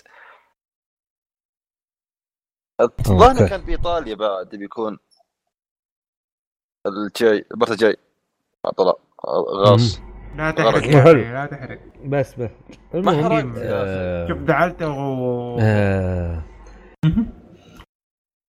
والله حكيم يبغى لك طاقه يا اخي. ما جوجو يعني انمي فعلا مثل ما قال خالد، ان الجزء الاول ممكن مو وايد ناس تقبله وكذا، عرفت في يعني ايه مو وايد ناس تقبله. جوجو اصلا مو وايد ناس تقبله، جوجو يعني نواف نزلها خصوصا في شنو مثلا ضربه ما شنو، عرفت في الاشياء هذه، فمو وايد ناس تتقبلها. المهم هذا كان جوجو. بتضيف اي شيء خالد على جوجو ولا سلسله تستاهل انك تتابعها؟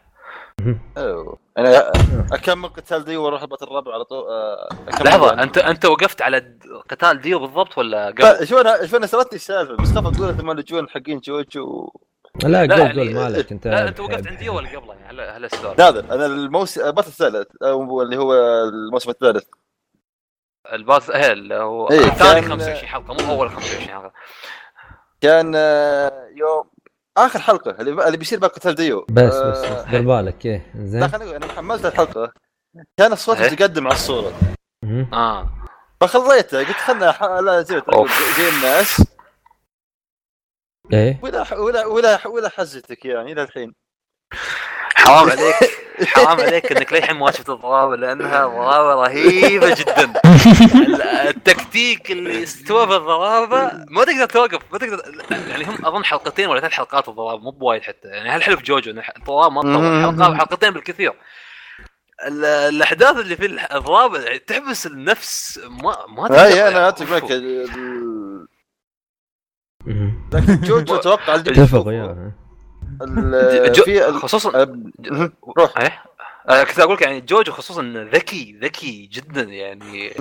شو سوى عشان يهزمه في السيزون الثاني؟ بعد كان في فيلنس رابين، لكن الاقصد كان في بالسيزون الثالث كان في معهم جوجو قديم شوي، شايب اذكر مره. شايب هذا الشايب بطل جزء الباطل الثاني، هذا شخصيتي المفضله في الثلاثه. هذا هو جزء جستر، هذا هو اللي جايب العيد في العائله. فنان هو بطل جزء الباطل الثاني. حتى اذكر الباطل الثاني شو كان مشكلته؟ الفيلنز كانوا مره وايد اوفر باور، فشوي كان مو بات اوفر باور، اوفر جينس برضه والله كل شيء. حاول الكاتب رجعها انه كيف هزمهم يعني، بس يلا. بس لا بعدين يعني الاجزاء الباتات اللي بعدها لا كل شيء منطقي، فما تحاتون. بخصوص جورج الجزء الاول في كنا 3 أفلام ما ادري شنو تلخص، بس ترى ما ينصحون احد يشوفهم. لا اظن قديمه يب 86 ترى الباط الاول 8 حلقات 80 لا لا لا في ري اديت جوجو ري اديت والله ما سمعت عنه ذا من قبل ارشره ما الجزء الاول في كم منه ري اديت شيء كذي هم الجزء الاول اول ما نزلوا نزلوا اخر 8 حلقات يمكن ولا شيء تم بعدها بكم سنه نزلوا لك اول حلقات مسوين نظام ستار وورد ولا ما ادري كيف جوجو يا اخي برشان جوجو من الاشياء اللي لو تشوف بلوري يمكن يكون ازين اللقطات الضابه لان الدم كيف تنقطع الاجزاء الجسم وكذا ترى في دمويه الانمي هل عجيب بس الانمي محطين السواد تعرف بس السنسر غبي يا اخي ها في السنسر حقهم غبي هي شيء اسود شيء اسود يعني مره في مثلا في مكان مثلا في جوجو اظن انقص صوب لسانه ولا شيء ما اذكر شيء محطين اسود كانوا كيف وفي عندك الحلقة الثانية اللي كان من يدخن حطيه فنجر على الدخان على تبع الاندريج وكذا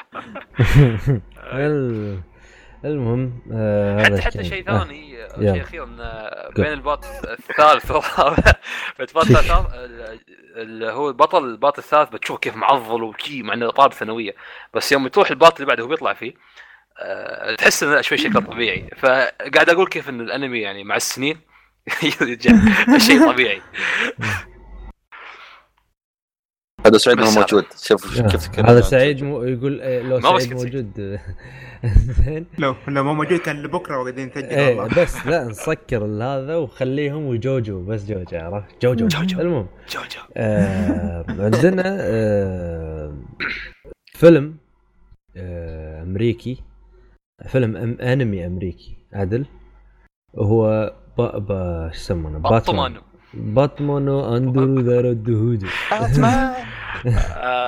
طبعا اسمه افلام انيميشن دي سي احلى بوايد من الافلام الواقعيه الموجوده في السينما اكيد افلام لا الافلام الواقعيه اصلا بالسينما خصوصا جاستس ليج لا اتكلم عن الافلام الواقعيه خصوصا جاستس ليج الاخير اتوقع يعني حتى ترى الناس نسيته يعني لاحظ ترى نزل بالسينما وشي كنا سحبوا عليه وما ادري كنا ما نزل ما يبون ينزلونه بلوري مقصود ترى توك تذكرني فيه ترى انا كنت بعديه انا ترى كان خايس هم شو نزلوا نزل عندك اول شيء مان ستيل كان زين اوكي بدايه سوبرمان بعدين باتمان ضد سوبرمان انا عجبني انا شخصيا عجبني بس وايد ناس ما عجبهم انا اقول لك مشكله باتمان فيرس سوبرمان نزل نسخه بعدها اللي هي الاكستندد اللي فيها زياده محتوى ترى وايد ناس عجبهم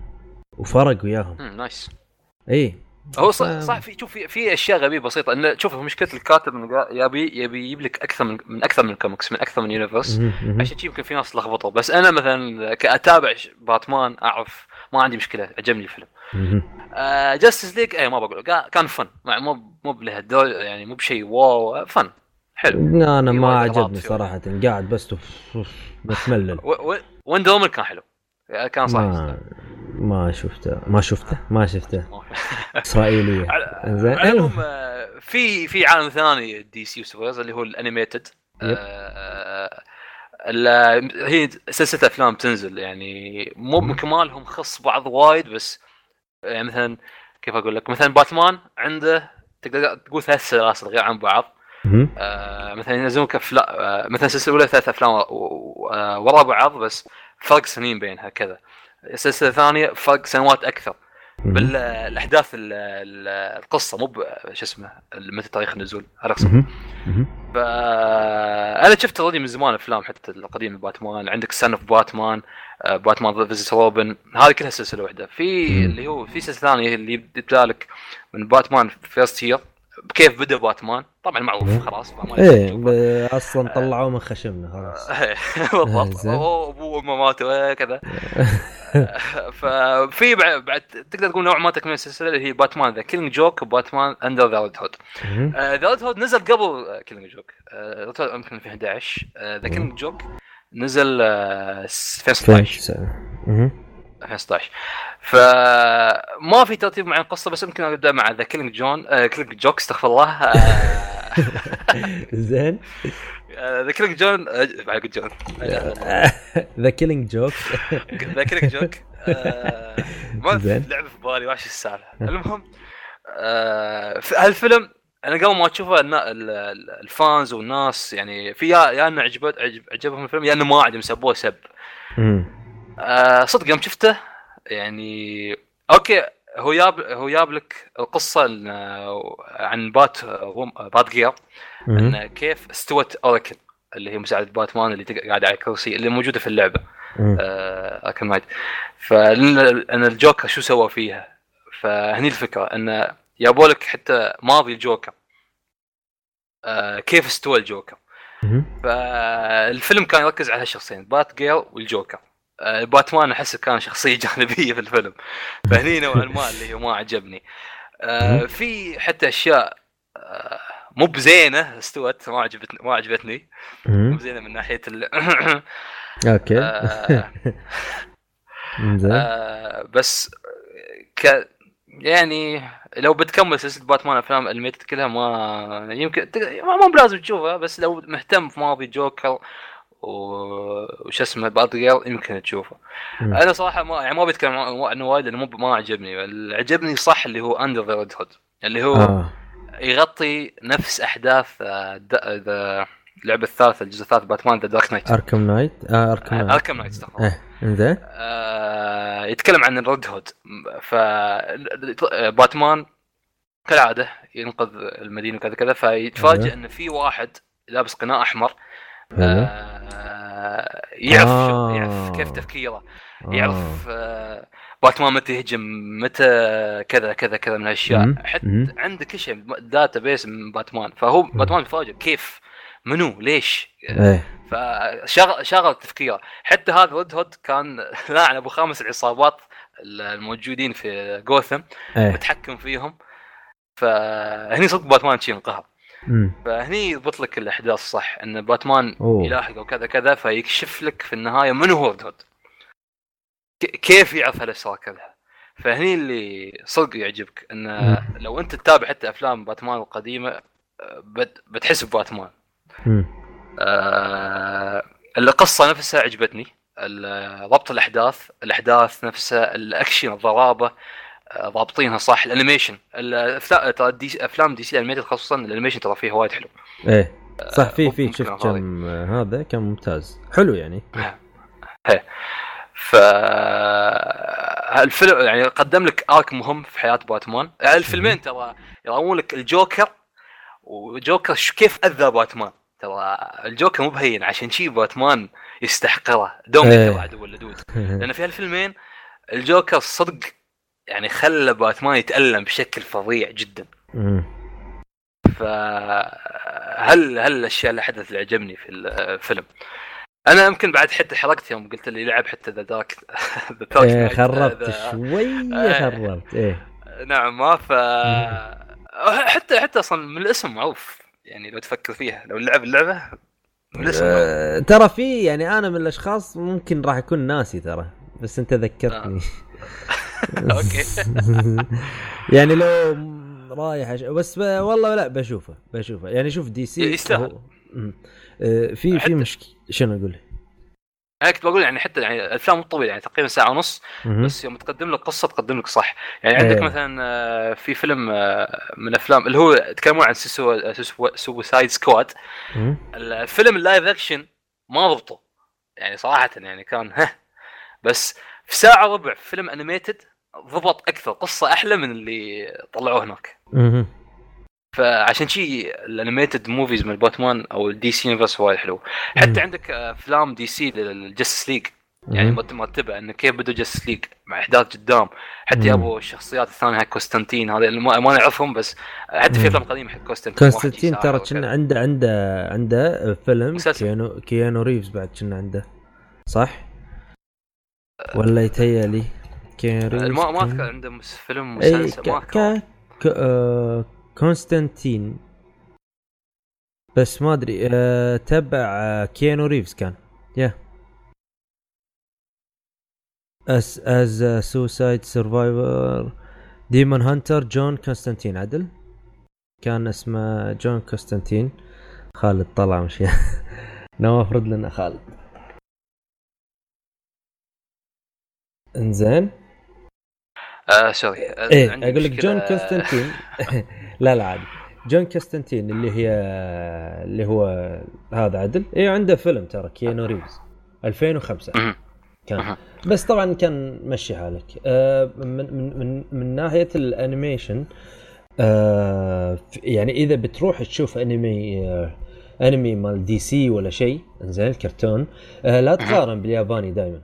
عرفت يعني في ناس تسوي لا الياباني كتحريك مشي فعلا افضل بس انت قاعد تظلم المنتج مال دي سي هذا مثلا. عرفت شلون؟ يعني لو تقدر تفصل راح تعجبك افلام دي سي. انا الحين وانت قاعد تتكلم كنت قاعد تشيك على افلام دي سي في كم فيلم شايفه اولهم اذكر باتمان بيوند. اذكره شايفه ذا ريتيرن اوف جوكر ما شنو في افلام حلوه وهذا بس عندك مثلا ذا فلاش بوينت بارادوكس هذا من الفلاش انه رجع في الزمن غير الماضي معروف فلاش امه ميته رجع الماضي خلاه حيه فتغير المستقبل كامل. ايه فيقول لك انه بيسوون فيلم لايف اكشن ما اعرف كيف بيضبطونه بصراحه. دي سي راح يحطوا لك فلتر سما سودا شيء. دي سي صراحه صايره بالافلام يعني اتمنى تنسحب بخصوص ترى الفيلم هذا فيه سوداويه مش طبيعيه. ترى الذبح كيف يعني تيك مثلا شخصيه بطله تذبح شخصيه بطله ثانيه هي ما تعرفها عادي ما في مشكله خلاص ذبحها كذا. فما صعب يسوون الافلام هذه لانها بتكون كم 16 ما ادري او مشكله. حتى ترى في فيلم انمي راح يكون او كرتون يعني راح ينزل سبايدر مان هذا اللي هو بيكون سبايدر مان الثاني اللي هو الخال سبايدر مان الخال. ايوه غير يا اخي ما لحد فهمه غلط. لا زين شيء لا مو بنم لا مو بنم في سبايدر مان عند بيتر باكر في سبايدر ثاني بيتر باكر بيموت بيطلع سبايدر ثاني ايه وبنت اللي هو بدي عنه سبايدر جير في سبايدر جونس. يا اخي التريلر جميل جدا جميل متحمس الفيلم. هي الفيلم هذا بيجيب لك كل سبايدر مانز يونيفرس ترى معروف في تتكون في ام بي سي 3 سبايدر مان القديم في حلقات اذكر يا ابو عدة سبايدر مانز لو تتذكروا ما ادري لو كملتوا في الانمي انا اذكر كملت في الكرتون فمع هو معروف السبايدر مان في عدة يونيفرسات فكلهم بيجوا مع بعض حتى كل واحد غير عن الثاني. واحد عنده مثلا ايادي شي كبيره نفس اخطبوط الايادي من العنكبوت شي كبار. والله متحمس انا صراحه متحمس جدا. على فكره سبايدر مان الثاني هذا الخالد معنا عنده الثانيه عنده قدره ان نفس السحليه اللي قاعد على الطوفه يستوي لونه نفس لون الطوفه فيفرق بس قوه السنسر هاي ماي سنسنج اقل من بيتر باركر. بيتر باركر كان يكون كبير بهالفيلم مو بوايد ما ضم وايد into the spider verse هيكون ايه بل انا شفته يجي شيء كبير ويال عادي يعني بس ما ادري والله. حتى يوم سبايدر مان بيصير يجمعهم يقول حق ادي انت مندهش تشوفني انا بيتر باكر وانت بيتر باكر يقول ها انا مو بيتر باكر كذا يتفاجئ. اما ايش يسمونه نسيت شنو كنت بقول. طبعا هذه كانت الانميات عدل ولا عندنا شيء بعد؟ في احد عنده شيء يا شباب عشان ننتقل كلش ترى باقي من الحلقه لا تخافون يعني. اوكي باقي انا وخالد. خالد عنده فيلم وانا عندي فيلم. انا حكيم نمشي يعني ولا شلون؟ استريح قاعد زين تفاعل اسالني اسئله. المهم راح اتكلم انا عن فيلم ببدي بديدبول 2. طبعا كاي فيلم رحت شريته انزين شريت النسخه الاصليه زين السيد كان 10000 ترى ممتاز زين. المهم ديدبول 2 يكمل عن ديدبول 1 شيء طبيعي. طبعا هذا ديدبول 2.2 ذا تيرمينيتر. القصه ماخوذه من تيرمينيتر حرفيا. ترى واحد من المستقبل يبي يذبح واحد، فديدبول زين يساعد الياهل هذا. راح نشوف ديدبول هني باقل نقاط ضعفه. زين راح تشوف ديدبول وهو ضعيف هالمره.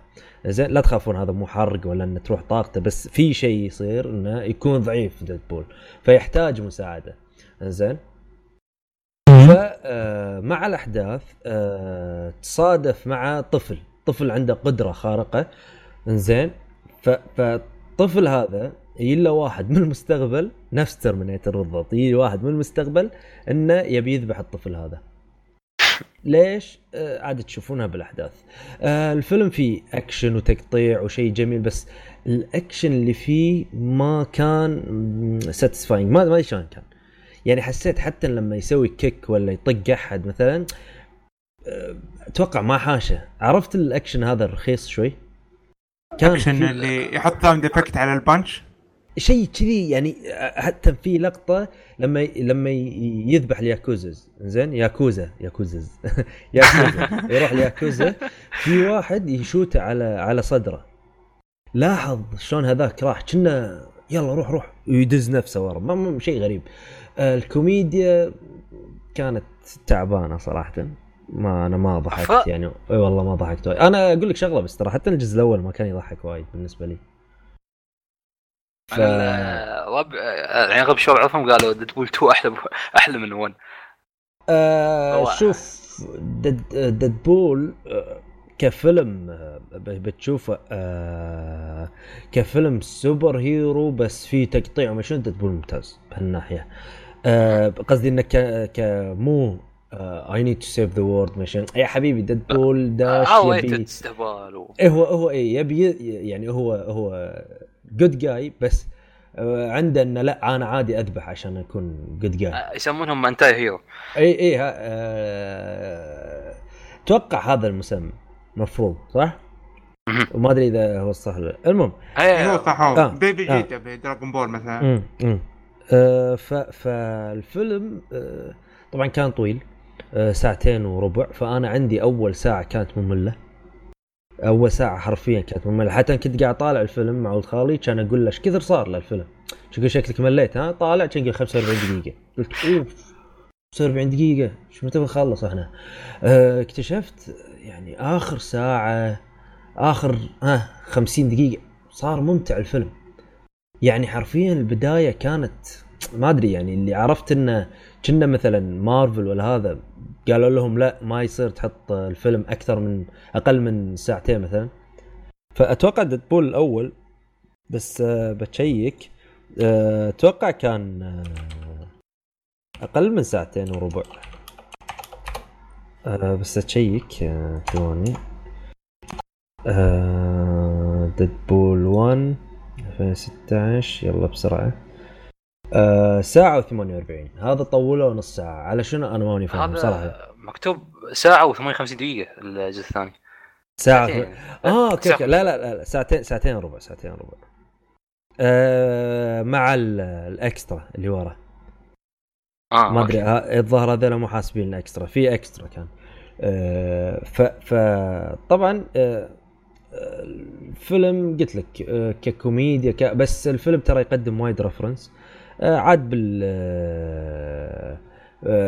من ناحيه على دي سي ولا على مارفل يقدم ريفرنس. فاذا انت كنت كشخص جاي تشوف فيلم كوميدي اكشن راح تعاني من بعض الكوميديا، لأن في ريفرنس إنه يتكلم عن شخصيات مارفل ويتكلم عن مخرجين ويتكلم عن أفلام ثانية.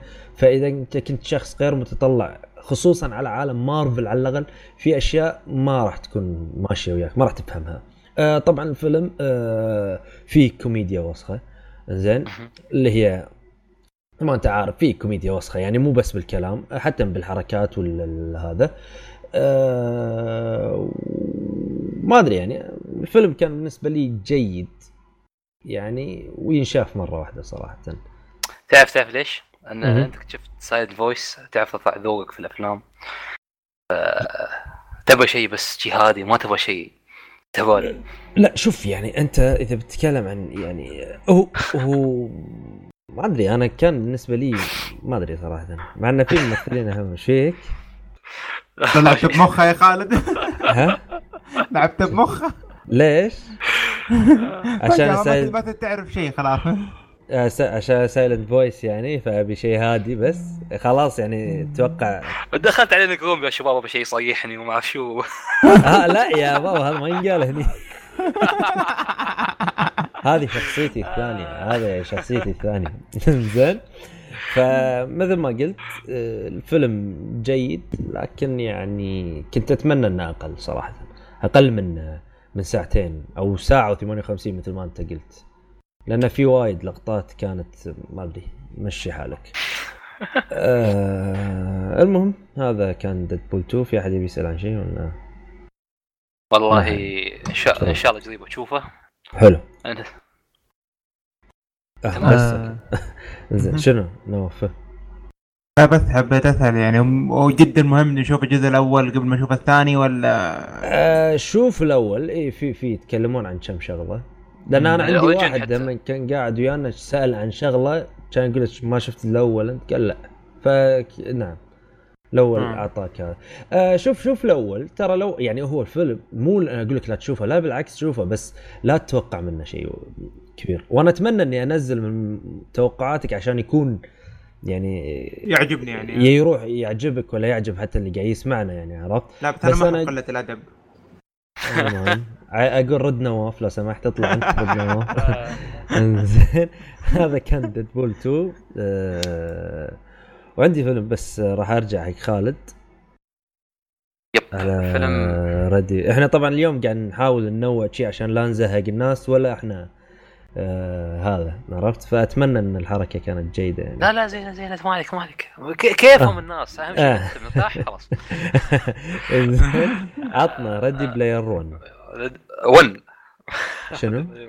اقول ردي انا سمعته طول اللي انت قلته على العموم. ردي بلاير 1 والله انك ردي. زين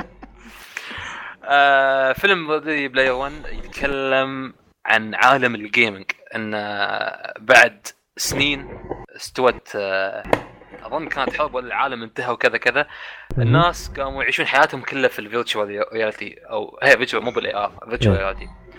فتعرف نفس شو اسمه سورد اوف لاين تخلون داخل اللعب وكذا. ايه لا هني لا يك واحد صنع عالم كامل فيه ألعاب، فيه أشياء، فيه حياة داخل نفس التوف ديستني نفس كذا، فيه أي شيء تبي تسويه موجود تلعب كذا. هي استوت حياتك فلوسك هناك لو تمت تخسرها وما أعرف شو. ليش كله عشان يطلعون الرياليتي اللي هو العالم التعيس الموجود فيه الدمار. بتشوف حتى الناس ساكنين كله تعرف كرفانات فوق بعض طوابق من غرفتين صارت شيء بسيط جدا يعني ما عندهم شيء. ففعليا هاي استوت حياتهم الفيرتشوال اللي يدخلون يلعبون يستانسون تصف الحياة. الفلوس يحصلون هناك تعادل تي في الواقع لأن خلاص اللعبة استوت شيء كبير. ليش شو الفرق؟ صانع اللعبة اللي سوى اللعبة يومات نفس طلعت شخصية في اللعبة ذكاء صناعي قال إن اللي يحصل هالثلاثة الهيدن ايتمز بيحصل ثروتي كلها في الواقع لانه هو هذا جولدي راجر والله. ايوه فش اسمه فهني الناس بعد تحمسوا يا شركات تسوي جروبات يلا تشغل ناس يلا حاولوا تحصلون كذا كذا كذا. فنوعا ما يعني حتى يعني الهيدن جيمز هذه الاشياء هاي معروفه مفاتيح معروفه ماكنه بس ما حد فاز في السباق ولا اللغز كذا كذا. فهني البطل إنسان فاهم يعني من نفس نحن من هو صغير فاهم في الألعاب يلعب يحب الأشياء هالسوالف ومتابع المصمم هذا ويعرف حياته كلها وكذا. شيء نفس إنه تسميني سمباي تعرف. المهم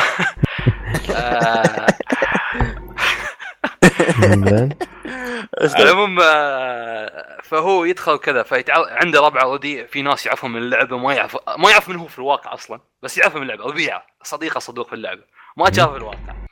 حتى يعجبني إن بعض الناس اللي تعرف عليهم مثلا واحد يعرف شخصية ياباني ساموراي حتى يتكلم بالياباني هاي دوزو شي يعطيك الياباني ولا الثاني صيني وواحد يعني، فكل واحد شخصيته. حتى في ناس مسوين شخصيات من العاب معروفه، تريسر بروتش كان لي بالتريلر مبينين يا هيلو شو اسمه البطل ماستر شيف. فاشياء رفرنس حلوه يعني، شيء تستانس يوم تشوفها. القصه نوعا ما بسيطه يعني، ان الناس يبون يحصلون المفاتيح الثلاثه. الشركه هذه موجوده، يتحدون الشركه، فالشركه تسوي اي شيء بس عشان يحصل مفاتيح، فعادي ما عندهم مشكله يذبحون او يخربون على ناس ثانيين يعني. فنوعا ما القصه بسيطه بس الاحداث نفسها حلوه. نفس ما قلت ان انت كجيمر، خصوصا لو انت جيمر صدق، بتستانس على هالفيلم، على الاحداث، على الاشياء اللي تصير، على حتى يعني مثلا الضربه الاخيره ان تذكرك مثلا في افلام ثانيه قديمه، كيف طريقه الضربه، في حتى شيء استوى في الضربه هاي الكبيره، في شيء استوى يا ابو يعني حتى مو بيحرك بس يا ابو شيء معروف في عالم الانمي الجيم. ف اللي طبعا الناس ما قلت اللي يموت في اللعبه او كذا خلاص يخسر كل فلوسه فكذا. وكيف ان هذا روج لايك اللعبه، فكيف ان هذا حتى البطل نأثر على المجتمع بكبره، ان لانه هو اول شخص تقدر تقول من اول ناس اللي حل الغاز هذه، لان اقول لك انسان فاهم، هذا متابع راعي الشركه. تكلمت عن احداث، عن تكلمت عن قصه، عندك الموسيقى التصوير والاشياء عجبتني، العالم نفسه السي جي اي كان ممتاز يعني، كيف يحطون الافاتارز في اللعبه نفسها مضبوط صراحه. شكل البطل شكل شخصيه الافاتار بشكل عام يعني، حتى في قوانين في اللعبه ان لو دخلت لعبه لا تقول اسمك الصدقي لانك بتبعد بنفسك ويعرفونك وكذا كذا من هالاشياء. فالفيلم ممتع جدا يعني، نفس ما قلت اي واحد يعتبر نفسه جيمر يعجب الفيلم، متاكد من هالشيء، شيء بقلبه يعني. حتى ممكن كمجمل ممكن كفيلم، بس لا، بيقول هم اللي سووا الفيلم فاهم الجيمرز الفكرة. حتى الفكرة الأخيرة اللي بعد ما يحصلون 3 مفاتيح وكذا، الفكرة الأخيرة جدا حلوة، إنه شيء يخصه في عالم الجيمينج، بيور جيمينج، حتى يخليك تصير بعدين تدور في اليوتيوب شو هذا، لأنك مثلا أنت من شيء قديم ما تعرفه أو كواحد جديد في الألعاب كذا. التمثيل عجبني من الأبطال كذا كذا، يمكن مو بشيء او التمثيل المحنك مو مال شيء تعف، لا شيء جميل. هذا هو الفيلم، تعداد اللاعب واحد الاول. الفيلم عاد انا كان في ناس عجبتها وفي ناس نهائيا يا عمي، في واحد جاب 0 من 10 خيب. ليش انا اقول لك؟ لان اللي ما عجبه ما يفهم بالالعاب يعني. انا لما في واحد قال لي ما ادري، رحت ما كنت فاهم شيء يعني، ما يحمس الفيلم، ممكن نهائيا ما جاي يحمسه. حتى قال لي القصه شيء خايسه، عرفت؟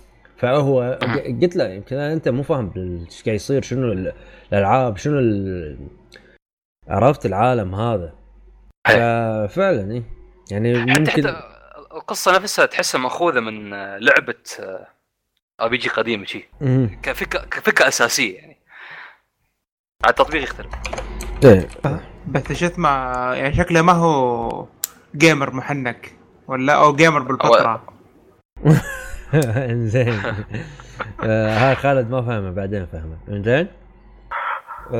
يعني حكيم مثلا ندخل التيم الحين. حكيم. ورق داخل التيم يا أخي، ليه؟ الجهاز مفتوح اكيد، السيم بيكون مفتوح. هلا طبعا هذا ريدي بلاير 1.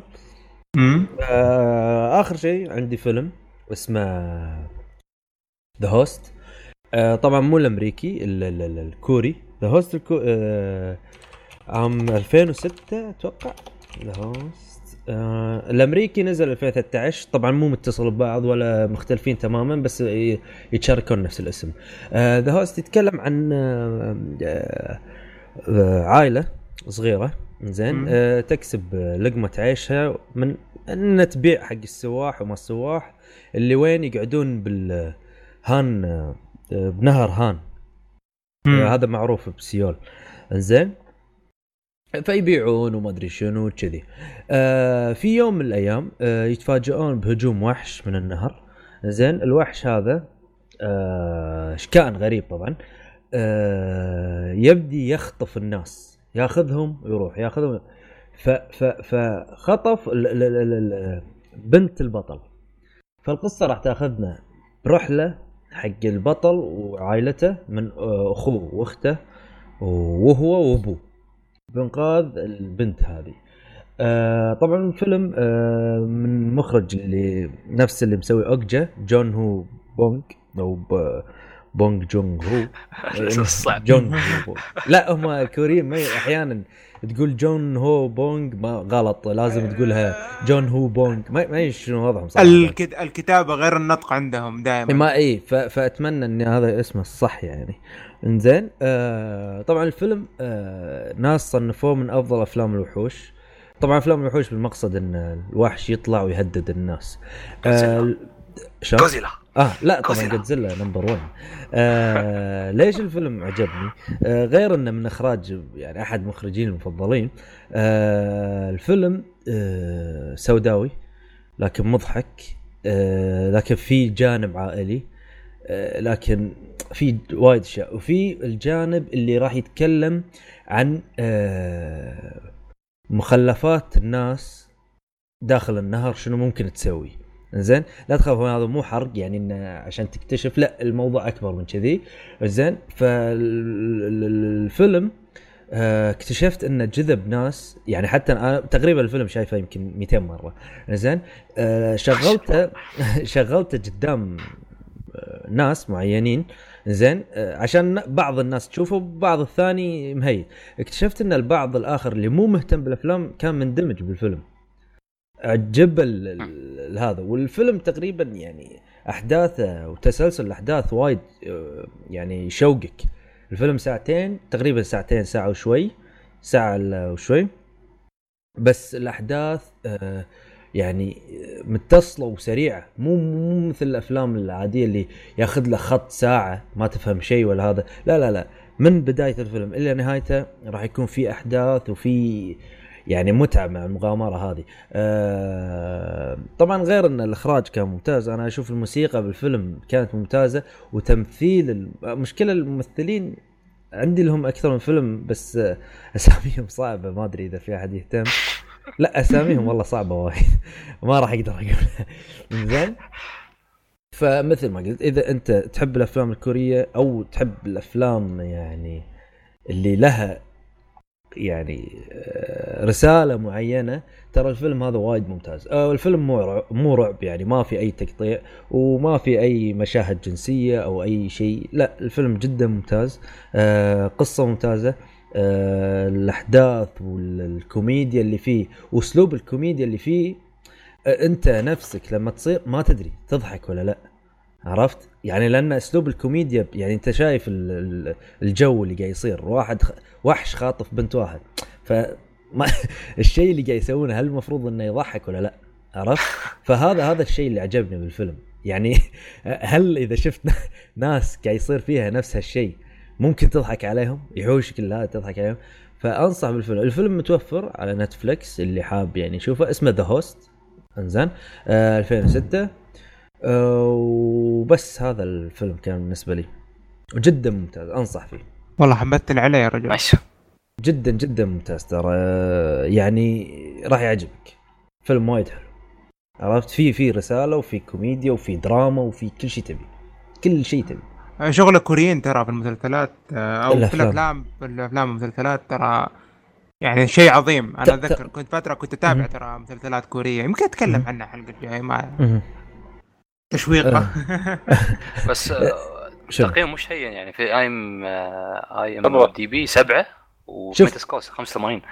شوف اي ام دي بي شويه ما تحسبها، ليش؟ لان شوف 80,000 معطينا 7 الناس، عرفت؟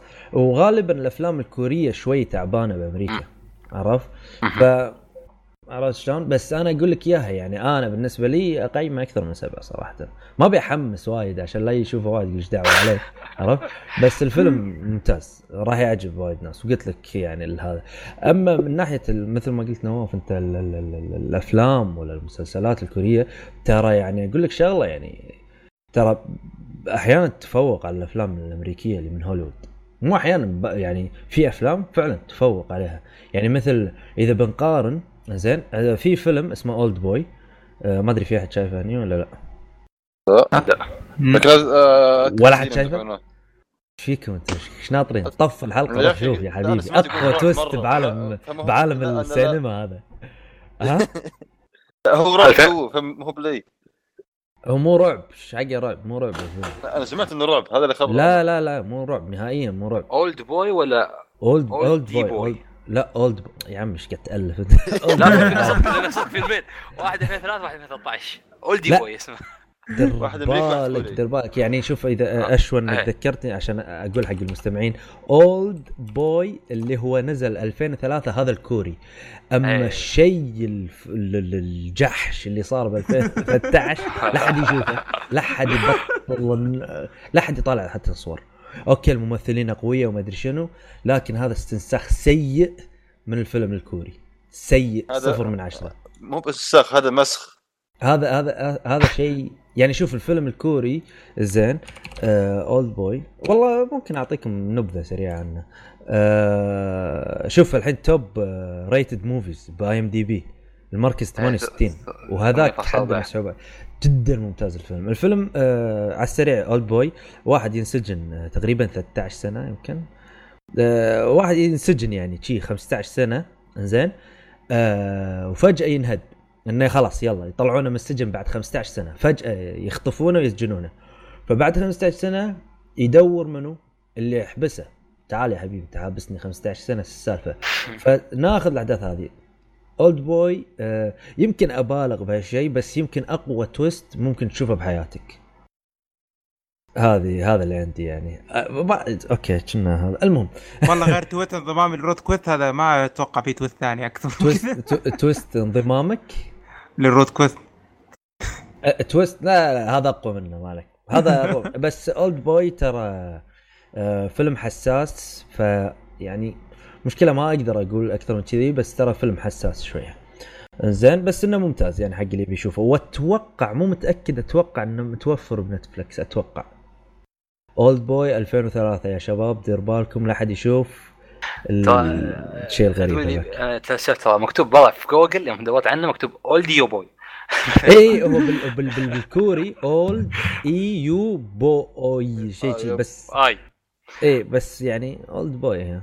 احنا هم قلنا بالكوري ما ادري شلون يعني يتكلمون ربعنا. فهذا كان عندنا ذا هوست. طبعا لا ولا خليها بفقره الاسئله. خلصنا كذي؟ نعم. ها ما حد يضيف اي شيء؟ والله اتوقع ضفنا فوق المطلوب يعني. خلينا نوفر الحلقات الجايه. خلاص بنوفر ان شاء الله. طبعا حكيم اليوم فاجأنا انزين والله تهور حكيم 3 أعمال حقه جاي 4 ما عليك اسال امورك. اهدى شوي. انزين ننتقل حق فقره الاسئله. هذا طبعا الصوت كان زي سولفه على ما طلع الان عرف عاوز يد بلاي ستيشن. لا طب ما حد عارف الدعاية. عاوز يد، عاوز كمبيوتر بيتكلم لغة عربية. طبعا هذا مو استهزاء بإخواننا المصريين، لكن دعاية من دعاياتهم. المهم ها ناخذ الأسئلة. طبعا ما عندنا أسئلة جيدة وكذا. أول شيء من صديقي وصديق البرنامج وصديقنا كلنا ياسر. سلام، استمروا، صرت أحب البودكاست أكثر من الأساسي. أوه مو عشان مشاري شكرا. هاشتاج فانزات مشاري. هذا مو يا اخي شو اسوي يا اخي، بس مشكله فانزاتي كلهم شباب. المهم واتمنى تتابعوا اجن لانه ممتاز ويستحق. تكلمنا عن اجن. اجن طبعا نتابعه مانجا، ما شوف الابومينيشن هذا اللي يسمونه انمي للاسف يا طلع شيء غريب يعني. فكرت اشوف انمي والله، انمي سي جي يعني، ما يسبونه سي جي حق واجد، لكن يعني ما يمدحونه بعد واجد، بس مثل حق شو اسمه بيرسيرك كسي جي نفسيات المانجا ضراء المانجا محنك هنا مانجا صح محنك اي نواف محنك مانجا. اي انا بالفتره ترى كنت اقرا انا انولدت وانا ماسك فوليوم. ايه انت ماسك فوليوم شي ون بيس، عرفت اول فوليوم ون بيس. تعرف شو مشكلتي مع المانجا؟ لو قريت مانجا انسى الاحداث بسرعه، اسرع بوايد من الانمي. ليش؟ لان في الدقيقه او في نص ساعه تشوف لي ما اعرف كم شابتر وايد واحداث ورا بعض، ما تحس في عمرك، فما تقعد تفكر في الاحداث اللي قبلها فتنساها. يعني شوف هذا تحبيط حق المانجا المسكين يقعد شهر يخطط والرسم وهذا، وانت تقول له والله انا خلصها بثواني للاسف يعني. بس يعني لو تبي تهنى في المانجا صدق اقرا شيء كل نص ساعه، اقرا تشابترين عشان تتذكر. شوف تدري ليش برضو في نقطه ثانيه، لان احنا نقراها عبر الاونلاين ترى. لو انك تاخذها بذكر وتقراها شعور مختلف تماما عن تقراها اونلاين. تقراها عبر الانترنت نعم، عبر الشبكه الالكترونيه بس مشكله انا ما ادري، المشكله ان شاء الله مو كل حلقه اقولها، بس يا اخي ما اقدر اقرا، انا انام والله انام. بس حصلت لنفسك حل اذا ما تقدر لا شوف مشاري جرب اقرا تورف قد شيك عليه ذاك اليوم. بعد انت مو تكلمت عنه حلقه؟ لا الحين خلها. انت كلمتني عنه بالخاص يعني. هو لا هو شوق له ثم سحب علينا. سحب علينا. اوكي زي بعض الانميات. ايه اوكي عندنا تبغى شيء قصير عندك سايلنت ها 140 شابتر ما قلت سايلنت بصير تشيز شونن قصير 140 شابتر فيلنت ساقة على طبعا انا يمكن يغدي كذا قمامه شوي فشف فيلنت ساقة طويل بالزاقة قاري انا اول شابترات اوكي اول شيء هذا اللي يبي ترى ممتازة الفكرة انه واحد يبي يعني يتهاوش مع اللي ذابح ابوه هنا نايس ايه مرة ايه. عندنا بعدين انجينيرنج علي غريب هذا فقط صديق. لا اله الا الله شبه هذا يا اخي نسحب عليه لا صديق انا هذا واحد من فانزاتي هذا علي غريب فانزاتك انت والله علي غريب يقول لنا شنو مانجا فتيان جماعه كلها كيف لا ولا شيء اصلا يقول مانجا فتيان القرن 21 وفتيان القرن 20 زين من افضل المانجا اللي ما سووا لها انمي في فيلم واقعي عنهم، بس ما ينفع الا اذا كنت قاري المانجا. شيء اسطوري انصح فيه وبقوه. فعلا انمي 20th Century Boy صح هو 20th Boy Century هو كاتب من غلط هو 20th بويز لا 20th Century بويز ايه. المهم هذا جدا ممتاز هذا، بس انا ما ال21 متصل بال20 ال21 تكملها على طول. اوكي يبي لها تشيك 16 شابتر 21 16 شابتر شيء بسيط يعني. المانجا جدا ممتازه واسلوبها مشابه حق مونستر، بس طبعا مشابه يعني. ايه نفس المؤلف طبعا اسلوبها شنو اي كمل اسلوبها اسلوب طرح الشخصيات والقصه، عرفت يا اخي يعطيك شخصيات ما ادري احس انها كول بزياده. عرفت؟ اوكي هو يعني مجرم تلقاه ولا شيء، بس تحسه مجرم شيء له هدف شيء، ما ادري شو. عرفت؟ اي ما هذا طبعا لا هذا فرند. المهم زين الحلو ان اسلوبه في ال 20 سنتري بوي غير حتى عن مونستر، انه يعطيك الحاضر فجاه يروح الماضي يعني بطل مع المستقبل، شيء يعني مذل يسويه. عرفت؟ وما يعطيك مثلا شخصيه شيء ها كنا يبي لنا شخصيه يلا حط لك واحد مش حالك يبيع ما ادري شنو، لا لا يعطيك شخصيه محترمه يا اخي. عرفت؟ اي بس البطل كانجي كان شيء لاني شايف الفيلم فعشان شيء ابغى ما عجبك. لا لا المانجا من زمان شايفينها بس لا لا عبالي كانجي مش اسمه ما عجبك. اوكي نروح حق السؤال. الافلام انا اذكر يعني شفت ما شفتها بس يعني شفت لقطات.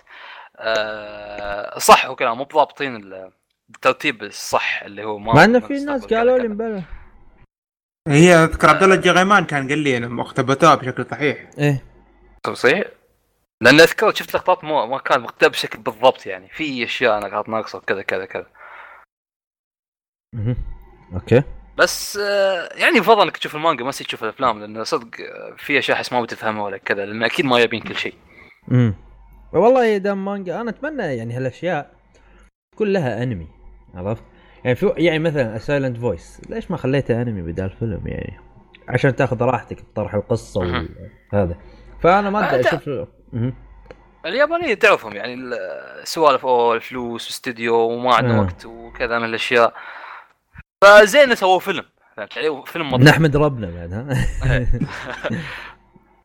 طبعا افلام اليابانيين الله بالخير عكس الكوريين، يعني مو كل اي الافلام الطبيعيه الواقعيه حقتهم يا اخي تمثيلهم سياحي. اليابانيين والله تمثيلهم مره سياحي، بس يا اخي عندهم احد افضل السلسله بالتاريخ يعني جودزيلا. اسمح لي يعني ايه لا شوف يعني. افلامهم المونستر وهذا ترى طلعون افلامهم القديمه اللي ثلاث القديمه ومستمره هذه، لا شغلهم ممتاز فيها يعني، بعكس هم اللي كانوا المعلمين لنا اتوقع في هذه الامور. ولكن الاشياء الاستهبال الجديد اللايف اكشن هذا حقهم اي لا شيء. سمعت انه اسوء من الخليجي. شنو هو اسوء من الخليجي؟ اها اللايف اكشن حقهم التالي. اعطيك معلومه بسيطه بس قول كذي افضل مسلسلات خليجيه بس. مبروك والله العظيم يا اخي يعني عفوا بشطح بس شويه. مسلسلات خليجيه افشل شيء يعني افشل شيء في المسلسلات الامريكيه احسن من المسلسلات الخليجيه. شوف اي شيء يعني لو تشوف واحد ماسك درامز كذي قاعد طمطم تحت احلى من المسلسلات الخليجيه. المسلسلات الخليجيه لا تعكس واقع، لا تعطيك قصه سنعه، كل الناس مظلومين، ماني فاهم الشركه والمستشفى. اي مشكله لما تشوف مسلسل خليجي تنظلم معاهم، انت ترى انت تكون مظلوم يعني، المفروض يحطون اسمك بنهايه الكريدت. عرفت؟ مشاري مثلا المظلوم الاول. المسلسلات الخليجيه يعني شيء تعيس يعني. هذا تقصد شفت ما ذاك حق اللي تو الكويتي اللي تو ون بيس تحت منه يكون ما الكويتي مسوي ون بيس. ايوه لا يعني شوف هذيل افضل صراحه، يعطيهم العافيه. بس اما مثل ما نشوف مسلسلات يعني للاسف يعني صراحه شيء تعيس صراحه، مع ان في امكانيات وفي هذا. انا اتمنى انهم على الاقل يشوفون يعني مثلا مسلسلات الامريكيه ولا الكوريه ولا الفرنسيه ولا البطيخيه ولا المريخيه، اي شيء يحاولون يقتبسون شوي يعني. عطنا عنصر الجريمه يا عمي، شقيتنا بالدراما التعيسه والمستشفيات هذه. هالسنين كلها دراما هذه وللحين ما يعرفون يسوون دراما نفس الناس. تدري اقول لك شنو المشكله؟ تدري شنو المشكله؟ ما في يعني. تخيل جيم اوف ثرونز على جيم اوف ثرونز، شوف على قوته وشيء جبار، مش ما يقدر يصمد 30 حلقه ورا بعض. انت منو رايح مسوي لي 30 حلقه طقه اليوم حلقه كل يوم حلقه ساعه يعني؟ انت قاعد تتكلم عن 30 ساعه مسلسل جيم يا رجل، مو جيم اوف ثرونز ما حد قدر يسويها. منو انت؟ واحنا عندنا هو كاتب يكتب الكاتب يكتب الكتابه، سيناريو والحوار ويخرج والمنتج ويمثل بعد وبيت جيراننا يا رجل ايش قاعد تسوي انت ويروح يمثل برضه اي ويطلع يعني وتشوف شيء في لقطات غريبه المخرج بيسوي كات تلقى ايده من تحت تسوي شيء كنا ما ادري شيء قاعد يحكك يعني شيء غريب للأسف يعني صراحة الإمكانية اللي عندنا سواء وإحنا طبعا ما نتكلم عن المسلسلات الكويتية بس طبعا مسلسلات الخليج بشكل عام يعني الحين إخواننا بالبحرين هابين شوية بالمسلسلات وآخر شيء خطايا العشر هذا أشكره واضح إنه حاب خطايا السبع فقال بداية السبع بحطهم العشر وتعرف عنصر التبهير والمهم ما أدري صراحة وكلنا مزينين وكلنا على طاري مسلسلات الخليجية شفت المسلسل ذاك العماني ايوه يا ساتر اخواننا ايوه تذكرنا شفت حلقه الجيمات انا شايف الجيمات انزين ما اذكر بالله راح تشيك والله الجيمات جزاه الله خير يعني صراحه ما قصر ابد من والله ما قصر ابدا دايم وجههم وكذا والله ما يسوى كذا ما من فايده صراحه هنا مشكل يعني هذا طبعا ردا على سؤالك علي الغريب لأن أنت لما تقول مثلا الفيلم الواقعي ما ينفع إلا ما شنو كذي فيعني إحنا نعطيك أشياء سيئة ترى يعني مثلا اليابان ما قدمت أسخف شيء يعني عندنا مسلسلاتنا بالخليج جزاهم الله خير نحتاج شوي واحد شيء مثلا كاتب ون بيس ولا شيء يكتب لنا مسلسل لا تكفى لا هل يكتب لنا مسلسل يا أخي صح يا اخي بسون بيس لا يا اخي تخيل يجيك حقاده ويقوم يكتب لك يجوك الممثلات هذول اللي يحطون طن مكياج ما ينفع ابدا كل واحد يدق فيث الله يهديهم ان شاء الله طبعا شطحنا احنا وهذا شيء معروف عن المحنكين عندنا كريبي باستا 283 ساحبا على سايبر يا عمي ها في اللي فوقه سايبر وسايبر لا وسايبر عندهم انا اسف اخي وسايبر وسايبر نوجه لك تحيه وان شاء الله تستلم هديتك بعد نهايه الحلقه عندما اتابع اعمال اليابانيه غير الانمي اشعر بغرابه وعدم التقبل التام سواء للغه او لبعض التصرفات بسبب ارتباطها بالانمي هل تواجهون شيئا مشابها؟ طب والله هذا اهم شيء الجو طبعا ما قاعد الصداقه اتوقع ايه انزين لا ما اعرف هو والله ما ادري يعني انا اقول لك نعم فيك طبعا حاول تنوع يا سايبر يعني ما ينفع كله انمي تونا قاعد نتكلم عن هالنقطه مخك بس انمي مخك بس تفكير الانمي يوم نسيت تشوف مثلا مسلسلات اجنبيه كيف هناك كيف مثلا في النضج في بعض الاشياء ولا الواقعيه تخلي مخك يستوعب اشياء اكثر تفهم اشياء اكثر تفهم العالم اكثر تنوع شوي هو قال ان اعمال يابانيه غير الانمي قصده عن الافلام يعني والعاب عندك ليش عندما اتابع اعمال يابانيه غير الانمي يعني يقصد اللايف اكشن يقصد اللايف اكشن يعني في احد يتابع لعبه يا حكيم هذا انت لما تقعد تتابع هذيك اللي مش تسوي لايفه ما شنو ايه عندهم لعبه يا الله طبعا انا فهمت صار غلط والله في البدايه ها ايه طبعا تقريبا نفس الشيء يعني انت اذا بتحاول انك تشوف طبعا افلام اليابانيه مشكله مو كلها جيده مو كلها زين في افلام مشي حالك قصة في يعني لا تشوف الأعمال اللي هي مرتبطة بالأنمي يعني لا تشوف لايف أكشن أتاك أون تايتن لايف أكشن جنتاما حق جوجو مثلا أو حق كينغدم روح شوف فيلم عادي في مسلسل كان عجبني حاول نشوفه المحقق في أحد يعرفه؟ طب أي محقق ياباني يا شيخ يعني حيكون كوري يا الله باكا ديتكتيف اتوقع باكا ديتكتيف ما ادري المهم ما ادري اسمه والله نسيت اذا لقيته راح اقول له بالحلقه الجايه يتكلم عن انمي غزير محقق غبي كذا لا هذا كان جيد بس اذا حاب يعني تتابع الافلام ما ادري صراحه ما عندي شيء ياباني اذكره الحين اقدر يعطيك اياه غير افلام الرعب. ثلاث ساموراي اسمه شيء. ثلاث ساموراي هذا من اليابان. زين في افلام قالها عنها سعيد اذكر يعني حتى عن الساموراي. حلقات قديمه يعني مقاطع. اكيرا نسيت اسم المخرج مال 7 ساموراي وكنه هي هذه. لحظه خلنا نتاكد. اتوقع 7 ساموراي وهذا اسمه طبعا روح شايتوه وهم يسوون كل شيء. اكيرا كوروساوا هذا المخرج. زين قدم افلام يعني قديمه الساموراي وما الساموراي كلها تقريبا كانت ممتازه يعني. حلو. في احد عنده شيء ينصح فيه ولا؟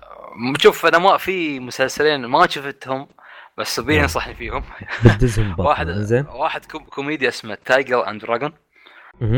انا محطن عندي في الواتش ليست يعني يمدح عرفت اللي انمي هو ولا لا شو اسمه مسلسل ياباني. تو منا مسلسل ما انت قصدك تايجر اند شيء ثاني اللي في انمي شيء اسمه بس لا هذا اظن شيء ثاني.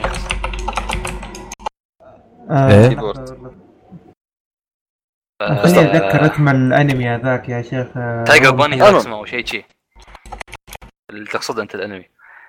زي في مسلسل ثاني اسمه مليون ها موجود في نتفليكس مليون ين وومن. ان واحد ابو انت شفت ولا منه هذا ان ابو شيء توفى ظلما او شيء خاصه وهو يكتب قصص وقاعد في البيت ما بس يكتب قصص ما لا يطلع حياه النفسيات تعرفها شيء ما شيء ثاني. فيولا تقريبا 5 أو 6 بنات تقريبا ان وكل واحده عندها رساله ان لازم ان اقدر اعيش ببيتكم ويعطون فلوس يعني في مبلغ قدره عود بس الفكره انه ما يسهم ليش انه شو موجودين شو عندهم شو ما عندهم ما يسالون ولا شيء بس يجون يعيشون عنده ياكلون مع السلامه كذا كل يوم. فهاي فكره 10 حلقات حتى مو مسلسلات مو طويله. حلو. انتقل حق كريبي باستا. كريبي باستا 283 كونيتشوا ميناسان. هاي أول مشاركة لي مع طاقم جديد بعد مشاهدتي للجزء الثالث لأنمي أتاك أون تايتن. لاحظت فيه سكيب لبعض الشابترات بس في تغييرات كثير عن الأول والثاني.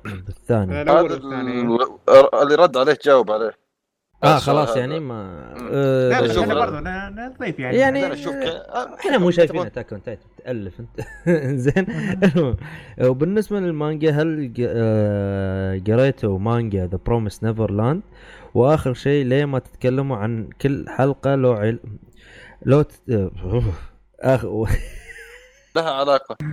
واخر شيء ليش ما تتكلمون عن كل حلقه لو لها علاقه ما ادري ايش كاتبه صراحه يعني بيتكلم عن شيء له علاقه باليابان كل حلقه له علاقه لو اسف عبالي اوكي له علاقه باليابان مثل نينجا نينجا توقع كفينا اليوم. حلو.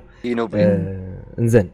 طبعا اتمنى لو سعيد ويانا يعني هو اخبر بثقافه اليابان ممكن. وبرضه هذا يعني عبد الله مره من فان ذات سعيد ايه وهو واضح سؤاله قاعد يطقنا بس مو مشكله جرينا. طبعا نورا كبكيك ردت على الرد هذا فاحنا بنجاوب على عبد الله. واول شيء شرفتنا بمشاركتك لنا لاول مره.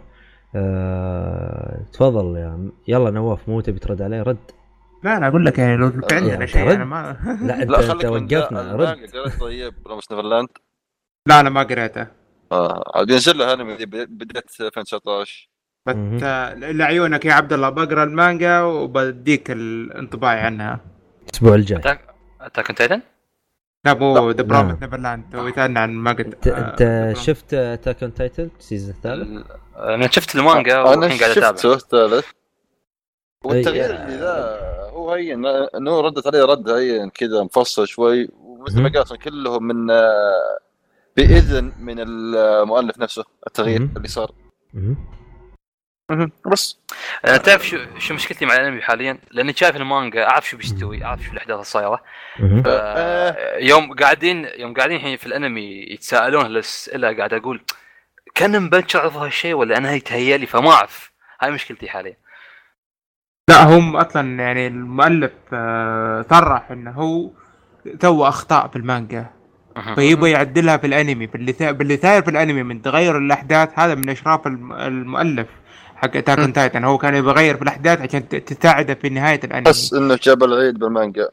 فاتوقع في الانمي راح تختلف، يعني حيجيب مفترق خلاص يختلف اختلاف جذري عن الاحداث، زي مثلا في القديم. لا الاحداث مختلفه، الاحداث نفسها، لكن بس اسلوب سرد الاحداث بيتغير.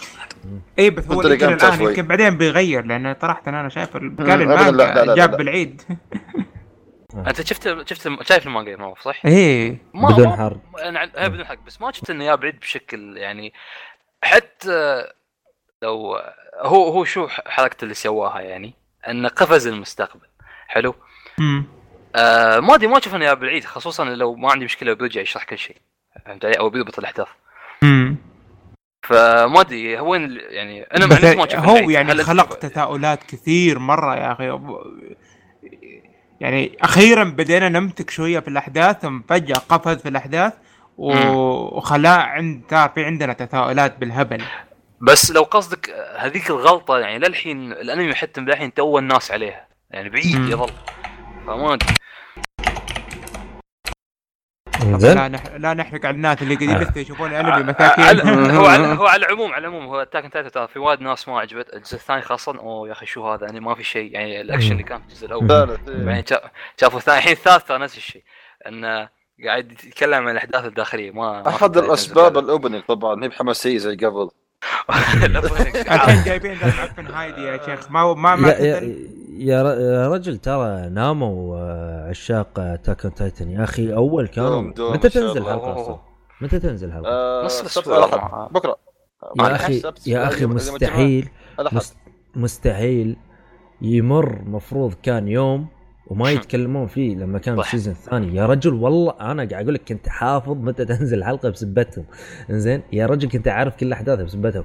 هالسيزون ما في الا شفتوا ايش سوى. ايوه يلا سلام. انت شوف هذول اللي كانوا يتكلمون عن تكتايتين، تشوفهم يتكلمون عن جوجو الموسم الجاي. تبي تشوفهم ما عليك. حلو. بس ردا على بس عشان ما ابي اغلط باسمه وسايبر. انزين المحقق اللي قلت لك عنه اسمه اونوبوري ديكا او شيء دي اي كي. ها هو الحين ضيع. اي شوف UNUBORE حط رابط وبصوا الحلقه DEKA. ولا واحد فينا اللي يرفع الحلقه، لا تفلسف. صح رد علي انا. اوكي طبعا هذا كذا حكيم ذكي، بس حكيم مره الجايه ما تسجل يعني. المهم عندنا طبعا خلصت التعليقات، بس عندنا تعليق كان على حلقه السابقه بالموقع من صديقنا اسمه محمد المطيري. طبعا نشكرك على هذا التعليق. تعليقه كان: السلام عليكم يا شباب، كيف حالكم جميعا؟ ردوا تمام الحمد لله. هذا التعليق اللي نحتاجه يا شباب. شيء كله تمام. عندي كذا شغله حابه اتكلم عنها، عن بودكاست اوف كوست. صراحه وبدون مجامله شيء خرافي وتطور خارق بثلاث حلقات الاخيره. صنعتوا جو خاص للبودكاست المشتق بالجروب هذا، وبديت اسمعه اول ما تنزل الحلقه على طول. ما ادري اذا بتقرون التعليق ولا هالحلقه ولا. المهم يعطيك العافية صديقنا وأخونا محمد. التعليق هذا صراحة يعني سعدنا كلنا. ثواني سحبت عليه. سألك سؤال. اي الحين برد عليه شيء. اوكي لا انت انطر ما عليك هذا. زين التعليق هذا صراحة سعدنا. زين وشيء صراحة ان يعني يشرفنا ان في شخص مثلك انه يعني يقول لنا هالكلام، ان انا ترى اسمع اول ما تنزل. والله انا منحرج صراحة، ما ادري ايش قاعد اقول. زين التعليقات هذه ترى احنا نقرا كل تعليقاتهم سواء اذا كان بشكل شخصي داشين علينا مثلا شخصيا تكلمون او كانت بالموقع او اي مكان، ترى نقرا كل التعليقات وناخذها بعين الاعتبار ونعد ونحاول ان نعدل كثر ما نقدر.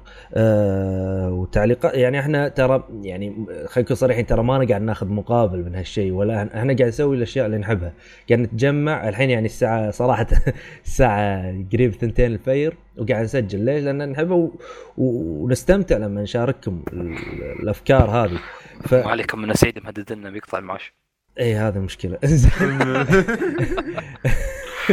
فتعليقات مثل هذه صراحه تخلينا نستمر، ويعني يعطيك العافيه يعطي العافيه اي شخص يحمل الحلقه يشاركها يتكلم عنها يسبنا يهبنا يا عمي اي شيء، يعطيك العافيه. شكرا جزيلا. في احد يبي يوجه رساله ولا لا؟ على ما انا حابه اقول له يعني صراحه عندما قرأت رسالتك انا جدا فرحت لنا، ترى ان كنا نسجل البودكاست ما ادري قلنا هل بينات يسمعون هل بيعجبون الناس هل كان في عندنا تساؤلات، ولكن لما شفنا تعليقك والله جاتنا الحماس ان نسجل كذا، دزيته للشباب في الجروب حتى كذا الاورا حقتهم بدات تطلع من جوالي. الطاقه الايجابيه طلعت يا اخي، فعلا شيء حلو ان احد يجيك يقول لك ترى انا مستمتع باللي انت قاعد تسويه كمل، ترى هذا الشيء يخلينا نكمل باليوتيوب ولا يخلينا نكمل باي مكان. يعني نكون صداقات وياكم، مو ان انتم جماهير ولا شيء، لا بالعكس انتم اصدقائنا واخواننا. ها ايش رايكم؟ نفس اللي اتفقنا عليه الكلام. يلا اعطوني فلوسي. فعلا في أحد يكمل ولا حكيم تحمس وتكلم 3 أعمال بتثبت الكلام هذا. ايه يعني شكرا جزيلا لك صراحة. زين أتمنى يا أخي المستمع أن تدز لنا مثل هالكلام، حتى إذا كان أنك تبي تنتقد أو مثلا تقول مثلا شيلوا نواف شيلوا حكيم شيلوا خالد شيلوا مشاري شيلوا أي أحد، ما تحب أي شيء قاعد نسويه، حاب موضوع عشان بس أن نعدل من مستوانا ونعدل الاشياء الغلط اللي احنا قاعد نسويها. فاتمنى انكم تتواصلون ويانا اكثر بخصوص الاشياء اللي تعجبكم واللي ما تعجبكم والاشياء يعني. عرفت؟ عندي تعليق بسيط. تفضل. طبعا قطعت عن البودكاست تقريبا 8 شهور او 7 شهور. صحيح. صراحه يعطيكم العافيه شباب، يعني شغل جبار. 8 شهور تقريبا كم حلقه هذه؟ شيء 30 حلقة أكثر بعد يمكن yeah. وغير شغل يوتيوب والله وأنا يعني ما قاعد أسوي شيء، فخور جدا فيكم. قاعد أقول إيش السالفة، ما أسوي شيء مشغول كذا كذا السوالف مثل بيس بس hey. قاعد أقول والله هاي هذا هو كيف أقول لك الحياة، سنة الحياة ناس تروح كذا كذا كذا. فيعطيكم العافيه شباب، اشكركم جزيل الشكر. الله يعافيك يا رب. طبعا هذا نكمل اللقطه حقك. كل شيء مشارك، بس ان شاء الله ترجع ويانا خالد يعني. لا راجع بقوه ان شاء الله. بس يعني المشكله شوي قالتني اللي عندي اللي كل شوي صوتكم يطلع كهرباء واطلع وادخل. لا ان شاء الله كلنا الشباب يرجعون وكل هذا، ويصير عندنا بودكاستين ولا 3 ولا 4 واليوتيوب يكون شغال ونتفاعل وياكم أكثر إن شاء الله. في مخططات إن شاء الله بالمستقبل بنعلن عنها. شكرا جزيلا لكم. المهم عندنا محمد المطيري يكمل مشارك تكلمت عن مخرج أوكجا، هل شفت فيلم Memories of a Murder؟ إذا ما شفته أنصحك فيه، وإذا شفته ودي تتكلم عنه شوي تعطينا رأيك عنه ويعطيكم العافية. طبعا شفت الفيلم أنا من فترة شوي، حتى لما نواف وراني التعليق كان شوي متأخر أن أنا أجهز حق الفيلم. وأنا إن شاء الله راح أتكلم عن هالفيلم راح اتكلم عن هالفيلم وراح اتكلم عن فيلم ثاني ايضا لنفس المخرج، فان شاء الله انا راح اتكلم عن افلامه. ومثل ما شفت ان الاسبوع تكلمت عن The Host، واذا انت ما شفت الفيلم هذا شوفه فانصحك فيه. وان شاء الله الاسبوع الجاي باذن الله راح اتكلم عن فيلم هذا Memories of a Murder. انزين بس هذا اللي كان عندكم ولا في شيء؟ لا اتوقع هذا كذا كافي. حكيم خالد كله تمام كله تمام. طبعا شكرا لك اخي المستمع انك تميت ويانا لهالحلقه ليه الوقت. ما ادري الحين كم مده الحلقه. هم ناطرين اللي يخلصون الحلقه ناطرين الناطرين هذا نادرين نادرين ما ادري يعني ان شاء الله. والله اذا هو صراحه حتى لو كان واحد راح نكمل عشانك، لا تغلط يا صديقي، راح نكون متمسكين بالبودكاست عشانك. يعطيكم العافيه شباب، ويعطيك العافيه اخي المستمع، واتمنى انك استمتعت ويانا، ولا تنسى انك تزورنا على قناتنا باليوتيوب. حاليا احنا ماخذين بريك عشان تعديل بعض المحتويات وبعض الافكار، والبودكاست قاعد نكمل فيه. الشباب ينزلون حلقه يوم الاحد، يسجلون السبت ينزلونها الاحد، يتكلمون فيها عن الفيديو جيمز والفيديو جيمز، واحنا باوف كويست ماخذينها ان وقت ما حبينا شيء نسجل. غالبا تنزل الخميس، بس كان في تغيير مخطط وسجلنا هذا.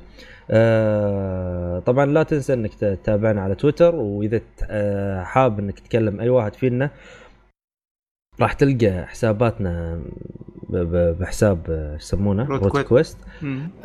وبس بعد عندكم شيء ولا لا؟ في شيء مهم جدا نسيته يا مبارك. ايوه لا تنسون تشيكون على قناه مبارك. شنو هي نواف؟ مبارك ان كيو.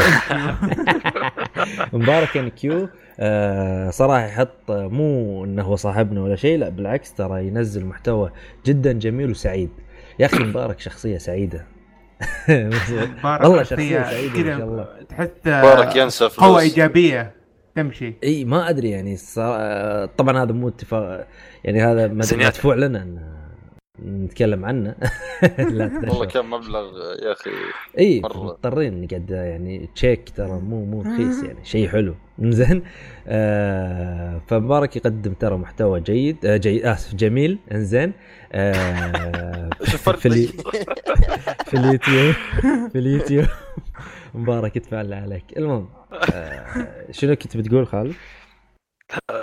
لا اقول لا تكون شخصيه جميله وكذا ايجابيه، فاقول زينيات، اتذكر زينيات تعرف شيء.